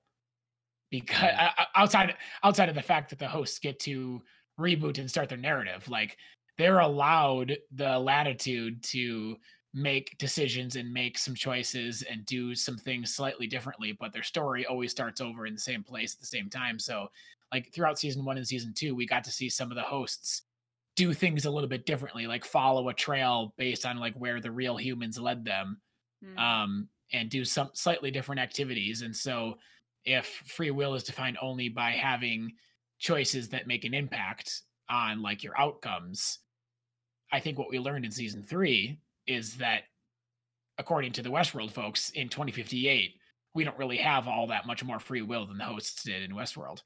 True. Mhm. well the host the host definitely passed like the most advanced version of the turing test right Yeah. Right. you know, Yeah. not only Right. not only can they respond but they can Right. respond in like a believably human like way Mhm. right Right. in all in all facets so yeah i mean you know by that standard they are human I mean, by the um. Well, see, yeah. I mean, it does. Are they human or well they're they, they're were- ethically so they're ethically human Sure, right? right. like and that's what matters or like the moral what- equivalence yeah, of a the human? moral equivalence of Right. a human and really at the end of the day that's what should matter is like the moral equivalence Mm-hmm. Mm-hmm. Yep. Because it's not the question of life or not, li- alive or not, but the importance or not. so you know well, t- uh, to- biological life or not. Right. so then to like loop this all the way back you know they're they're really asking the question like so you know the whole premise of westworld is that you're going to the park and these are not morally equivalent people like in the Mhm. sense that they that their death their pain their you know pleasure like their emotions their experiences are like you know objectifiable and like Playthings, tra- yeah. yeah they're tradable right like in a way that humans are not right Mhm. and like i think you know that's really kind of what season one is all about Mhm. right you know it's like the the no- like you're really delving into i mean that's why they're naked all the time Yep. is because Mhm. it doesn't matter whether they're clothed they're naked doesn't mean they're just like they're objects they're Mhm. machines right and season three now you go the completely opposite way around you know and they are they totally are you know like, i guess the question that's being pushed out is that they're human in, in a morally distinct and relevant Mm-hmm. You know, uh, so if they're, you know, morally relevant, are they, is something that is arguably not um real uh can it be morally relevant like that? Because i like the definition of real in the sense that something real is that is that which is not replaceable. So something is irreplaceable it's a real thing um, that's worthy of being valued. And if it's replaceable, what value does it really have? And if you can make a million copies of Dolores and they're all literally identical, is that a real thing that is worthy of value? Well, I to to to I think scene three puts its finger right on top of that. Like, how often did, uh, for how long did uh, these um, Dolores replacements of real humans operate as if nothing has changed in their lives? Like the uh, I forgot his name, but the bodyguard uh, for the Incite, um, hmm. the Incite Connell. guy, and yeah, Connell. Connell.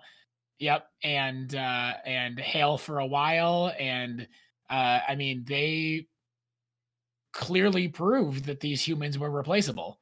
And I guess we'll see with well, we'll see with William too. Like it was very easy for them to just insert a host in their place and no one noticed. Perceptually replaceable. Yeah. So yeah, if we're going yeah, again no, with nothing, perception nothing changed. reality, then yeah.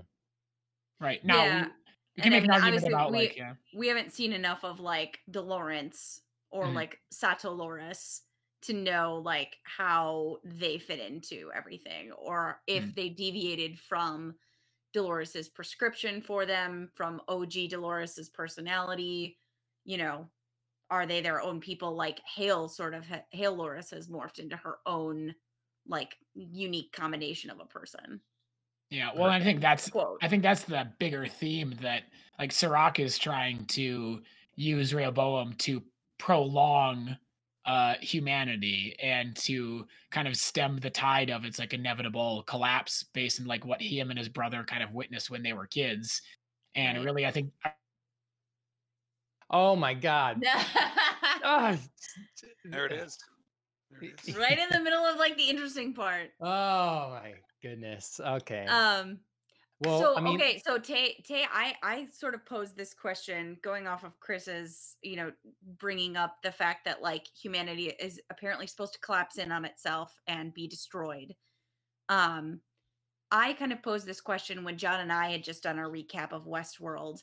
Do you think that's like really the the plausible truth that humanity only has the option to destroy itself or mm. some catastrophic event will happen that you know destroys humanity or is that because like that's the only future Serac can see based on his past?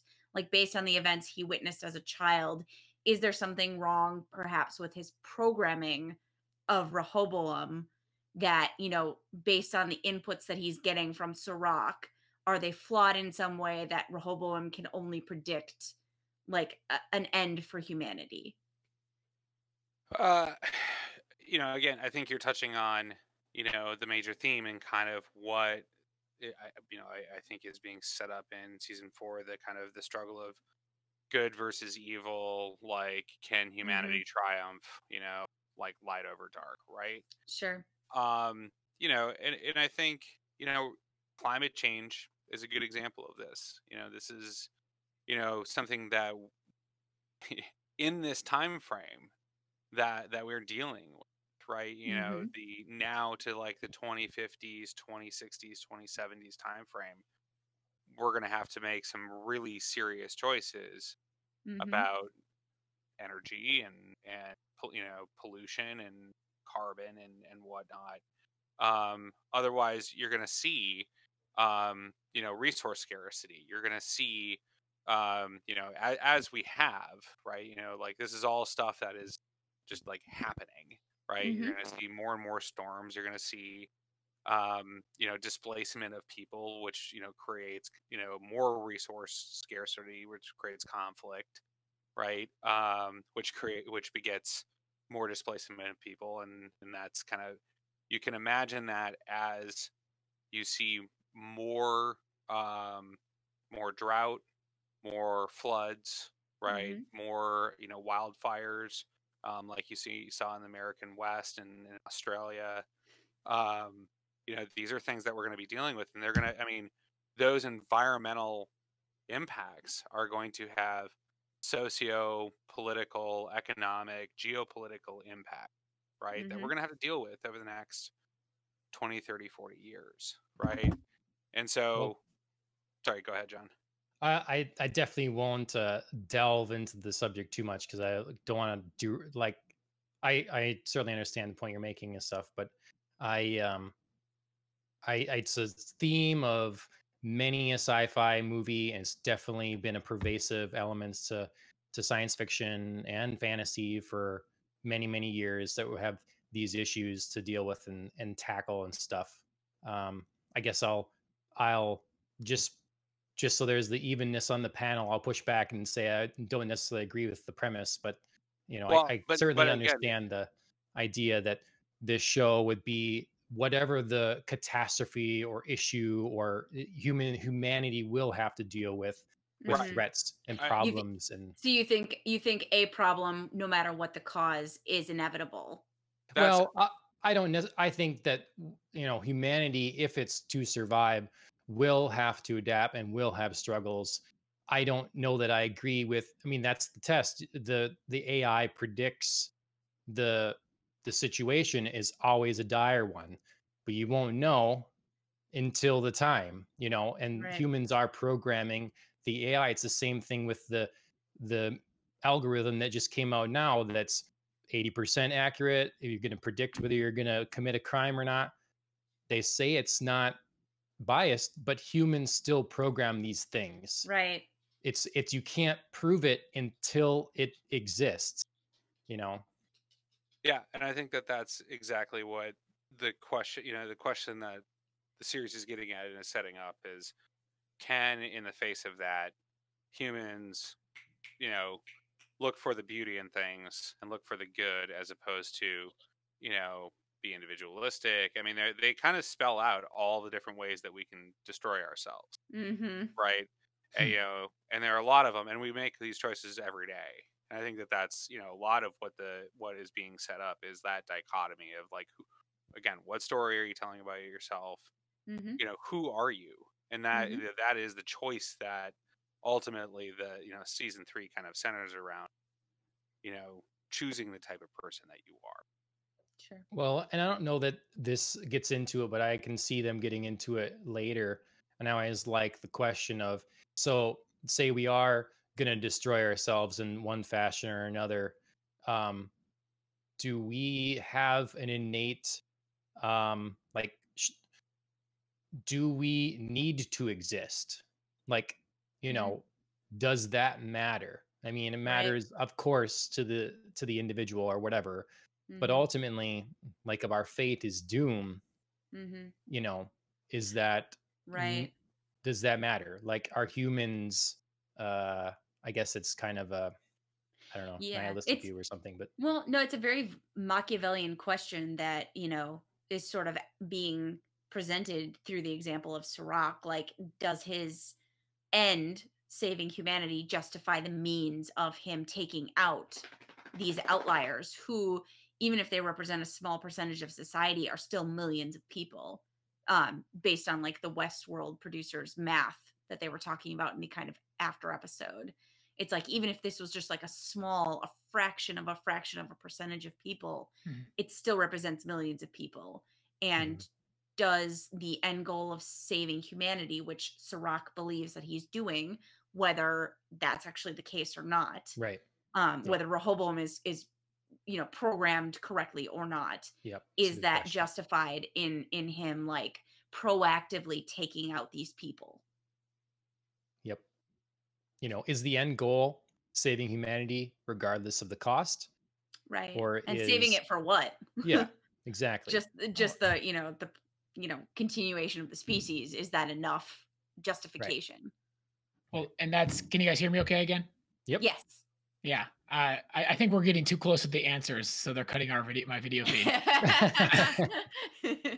but uh, yeah, what I was going to say right before I dropped out is is basically what Andrea is is is saying that um, like the whole point of Rehoboam is to kind of stall the inevitable destruction of humanity, and and uh, Serac replaced uh, Solomon because Solomon was like suggesting a plan where humans and and uh, uh, humans can kind of coexist, even if like even if the cost was was uh was greater and um and so Rehoboam's like whole plan is to uh is kind of string this out and preserve humanity and I guess the question that I have is if humans don't really have a tremendous amount of free will and if their outcomes are are dictated for them like what is it that they're saving like Yep. there's not a lot of happy people in this season 3 real world like everyone has ulterior motives and there's a lot of suffering and uh getting a notification on your phone can destroy your life uh in minutes and so really what is being preserved if this is the cost. Marshawn Lynch is being preserved, and that's what matters. Skittles. We'll see. Did he survive that sh- gunshot? I don't know. Absolutely, there's no way Yeah. Beast Mode didn't survive that. Yeah, no, I I like the question, and I, I mean it comes a lot down to you know where you derive your sense of sense of uh, purpose or meaning, you know, uh, Mhm. in in existing, you know. So for me, it's always been you know as an atheist on those things like yeah, it it doesn't matter your your your life, what you experience, your joy, that matters to you and those that you care about Mhm. but not on a larger scale. But then someone that maybe has a more um, faith-based understanding of of morality would understand a larger element of importance to humanity, and it would be more Mhm. apt, I would think, to deem other intelligence as some sort of of threat to threat to that. Mhm. So I felt like um to kind of maybe maybe wrap some things up here. Um I thought that there were a lot of like surprise reveals in this season. They did a lot of like big things where they were like, "Oh my gosh, this huge moment." Um like, you know, all the the pearls that Dolores snuck out of Westworld being copies of herself. Um, or Bernard had the key to the forge all along. Did you guys feel like there was a particular moment, like a shocking moment this season that you were just like, did not see this coming? Oh, Dolores making copies of herself. Did not see Okay. that coming. Did not see that. Just Mr. Well, Smith, yeah. back to the Matrix. Mhm. You know, is she just a virus come to Yeah. take over the system, Yeah. or is she the antivirus come to wipe the planet of the virus? Yeah, I thought I thought my I mean, I thought that my biggest surprise was, you know, Dolores making copies of herself and then at the end when her plan wasn't to destroy humanity exactly, but to like set it free and she was like I see the beauty and I was just like that is Yeah. not where It I was- saw that going at all. I agree. I think that mean- might be my one too. You know, it's like, Like- I, I feel like we could have been clued in on this. Like we Yeah. didn't. This Mhm. didn't need to be a mystery. see. I guess I always kind of saw Dolores's plan is a little ambiguous, Mhm. and Yeah. so you know, Yeah. I I know that it wasn't a surprise to me. You know, or wasn't as surprising. Again, it was just the the piece that you know, her, just the multiple copies was just did not see that coming. Yeah. I was surprised that that only um, Dolores and Maeve downloaded the Kung Fu uh, program Uh, yeah, and all the other via hosts the Matrix. didn't. They just like, oh man, I I should have jacked in and downloaded that um, programming because that would have been handy right now. That would have Yeah. been super handy. So would building jumping, but we'll, we've yet to see it. I know. I just, uh, yeah. And the military helicopter. They also got the kill always everyone with one bullet automatic aim yeah. app. Yeah. when they Yeah. want. Yes. Yes. Oh, we're that in one that, the- that one gun does all the aiming for him. Yep. Mhm. Sure. Yeah. Though though there are flaws in tr- and bring it back to altered carbon and uh, some of Quellcrist Falconer's teachings, there are flaws in trusting your weapons, exactly. as the Yakuza found out when Maeve was just Mm. like, "Oh, you want to, you know, use a machine to aim at me? Yep. I'll teach you." I can use the Yeah. machine. Yeah. I don't um uh, I have no idea. I don't know. I don't know how anyone else feels about this, but ever since the end of season 2, I've been annoyed by not knowing anything about what the forge is. Uh, like what the what the Oh, okay. what the Valley it's Beyond Tron. is. I mean, it's Tron. It's It's just a, it's a digital Yeah. paradise, a digital world create, you know, a, Yeah. a construct to bring it back to Alter Well, Carbon, created And- for or or it's the Yeah. Matrix for right it's like an after it's like an afterlife essentially like that's it's that's the function it serves in the storyline like but but i don't know what it means for uh I- t- speaking about things that surprised us like i know a lot of people were Mhm. surprised by um uh, by bernard being revealed as the uh as the key to the uh as a key to the valley beyond but i don't even know what that i don't i don't know what that means for the storyline so i guess we have to wait on that one but Yeah. um, I, I, the the moment that stuck in my mind um, from this season is not just that like these outliers were the um, the target of this Rico app uh, to like like force certain outcomes. Like that was pretty that was that was compelling to me. But I like the one that. visual, yeah, the that one wasn't like the most sticks in my mind- surprising, but that was like the most satisfying to me to like tie that Yeah. into something bigger. The the data dump of people's personal profiles Oh, yeah. that that that blew my mind that was the moment where i'm like oh wow like this is this is a society ender like that that shook that that episode shook me Okay. Sure. Good. I uh I didn't- I didn't know if that I felt like that landed well enough or not, you know. Mhm. But um Yeah, it was uh it was briefer than I think you know, maybe that had a right to be. I mean, that Mhm. is like Chris said, like that's super impactful. That could be a society ender if you knew all these things about people that you previously didn't know and things that they were going to do, things that they had done against you, against people you know. I mean, you know, Yep. I, I I feel like it got a little bit of brief treatment in the season, but yeah, it's it's a pretty large thing to do. download everything. Facebook knows about you. But then you just tacked on to that Yeah. Like the actionables taken based upon Right. the information input. hmm To, Right. to your point though, John, I did feel like the I mean, really I, I think we were supposed to take the journey kind of at least in part through the the mini character of the the counselor or the psychologist. Yep. Mm, yeah. And that was almost unintentionally funny. Yeah, right. I don't know, no, I know like what if mean. anybody else felt that way, but like I mean part of it is I It's a think it's like- passing moment. Yeah, just like the whole thing was so weird and surreal that it was Yeah. almost kind of like gallows humor, grimly Yeah. funny. that Yeah. was on the no- that was on the nose Yeah. I- ooh, yeah, sorry. pun, pun not intended, but yeah. Anyway. Well, does anyone have anything else they feel like they have not spoken their piece about piece on with Westworld in general or Westworld season three and its themes and characters?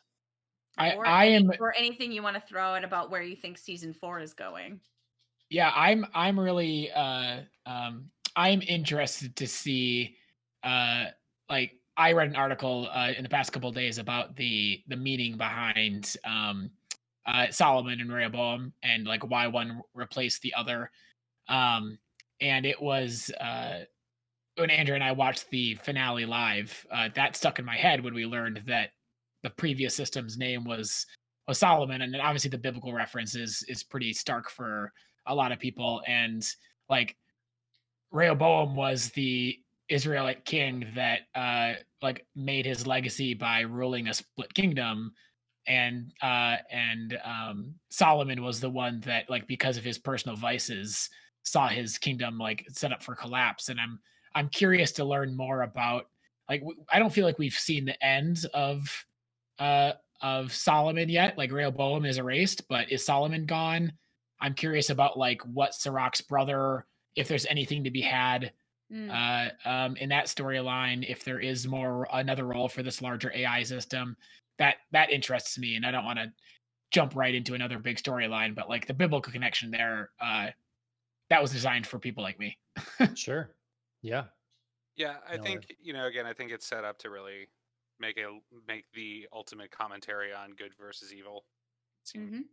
That seems to be where they're heading towards, and they've got you know some co- compelling characters that they've really slotted into two clear camps, um, Mhm. as well as some some wild cards in there that are going to make this the story pretty interesting. Are we going to see? Is this all out war? I mean, are, we- I think are they going so. to keep bringing it to that scale? They're going to. Oh yeah, I think this is all out war. I mean, that's Okay. where we're headed. I think this is, you know, depends on how many seasons HBO is going to stretch this whole thing out. But this Yep. this very well. If if if season, it wouldn't surprise me if season four was the last season, and that they, that this is kind of all out war. You know. Mm, sure. Well, has anyone heard about uh how season three has done uh viewer wise and Vi- stuff View, viewership for the finale was down. I read, Mhm. um, but I don't know. see that's been my cons- one of my concerns is that um it sounded like they had not gotten the viewership they had anticipated yeah, for particularly season two Mhm. and then um so we had this break um not knowing if we're going to get season three and then they renewed it and i wonder if there was stipulation like all right you can't jump around timelines so much has to be a Mhm. little more you know so it has to be a little more linear and we need to up the action we need to have cool Yeah. sizzle reel things we can do here Mhm. and I, I I worry that that's pushing this this forward, uh, potentially making it less cerebral, less personal, and more actiony. And if they're being driven into the again all out war on a large scale, um, I don't know. It concerns me, especially if viewership is down again. You know, yeah, maybe they're gonna try to wrap it up in one more season. Mhm. Well, and I think the the the question that I have is, um, it's obvious who the antagonists are going to be. Like Halores is the darkest version of uh, Dolores that we have, and uh, the new newly minted uh, Man in Black is the darkest version of William that we have, and they have a host army, but we don't know who's planning on joining Caleb. Like Right. he's out of he's out of allies. Like so, who is who who who steps into that role into that role? Does he have to bring people in from Westworld? Is it Bernard? Is he going to bring something back? is he going to recruit recruit human recruit humans? So Is Yeah. Caleb out of allies though? Because Maeve seemed pretty willing to Yeah. step up to the plate for him. that's true. Maeve Maeve is a key player, but like Caleb can die. So Yeah. so but then Maeve uh, will realize that Caleb's incompetent and not want to follow him anymore because he can't maybe yeah. tie his own shoelaces. Apparently, I Yeah. mean Mm. that was my impression of Caleb. I enjoyed his backstory, but um, he just his best moment of leadership was when he told his fellow soldiers to not Yep, rape right. these people. Yep. Right. That's it. He didn't grow that- from there. right. And that was Um, before he that was before he was broken as a human. Yeah. And so he's supposed to be the John Connor or the John Connor of this story, leading a revolution or whatever. And I don't see it. So he doesn't Mhm. inspire leadership to me. Um, but maybe that's yeah, maybe that's next season. right. So yeah, you're right. The finale. Um I, Alan shared the Wow. Half viewers here. from two. Yeah. Down Huh. by half. So not a good season two. sign. No, no, it's not. Unfortunately. So adding action sequences and trying to be John Wick didn't make a difference. HBO. so Just so you're aware.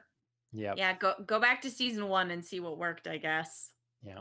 I think I think we have to consider context too. The uh, um, the the the finale re- released during a, a moment in which uh, four out of five people in the world were trapped inside their homes, and they have uh, either they're over uh, overstimulated by TV time, or they've got plenty of other things to to watch also. And so I, I feel like it's hard to compare data. So who knows really how much people Well, are interested streaming in. stuff. A lot of streaming stuff is up though. You know, Yeah. that's the Yeah. trend, and HBO garners some respect in in the matter here. You know, and um, I don't know. I yeah, I get what you're saying. Like, there's a lot to watch, and people are maybe watched out. Um, Mm. but is the data that Alan shared is that overall views or is that like when it when it was dropped? yeah, that's a good question because Mm. they count initial airing. I think if you watch stuff on your DVR, hmm uh, Yep. within a week. Um, Yep. and then yeah, that sort of thing varies. Hmm. All right. Well, um, thank you guys for breaking our time record uh, for a podcast. I'm sure we've done it. Um, normally, I think our best has been two hours and five minutes, about, and this has got to be two fifteen or something. So yeah, 215, 220. you know, Kept it um, going. yeah, I mean, it's uh Andrew and I always we take plenty of time in the news. It just but you Mhm. can't you can't rush some of it. So Um, thank you for coming on. Thank you for dealing with the tech issues. Thank you Yeah. for you know starting to get a little philosophical. It's my favorite thing here, and um, yeah, I uh, I appreciate it. Maybe we can have you have you or one of you or whatever in combination back for uh, we talked to future Tarantino episodes, so we'll Yeah. we'll get that stuff going in in the works. Sounds great, So- guys. This is fun. Uh, Thanks for having Yeah. us. Nice. Thanks for joining us. Yeah. Well, everyone, make sure you like and share and follow. This is on Twitch. You know that now if you're watching it. Thanks for Mhm. anyone that joined us. This will be on YouTube. La- go to Apple Podcasts, leave us a review. Um, that Mhm. helps other people discover us. Um, that's Follow about us I on social media. Yeah, if you like Housewives, guess what? We've cut the Housewives segment, Real Housewives, out of the regular show, and it's Mhm. its own thing now. So Right. you go to that if you're into it, and you leave it if you don't. Um, and being gaming is a big thing right now with the transition of generations. We're going to be Mhm. doing our midweek episode focusing on gaming. So tune in for that. And um, that's all I got. Thanks, everybody. Yeah. Cheers. Have a good night. Right.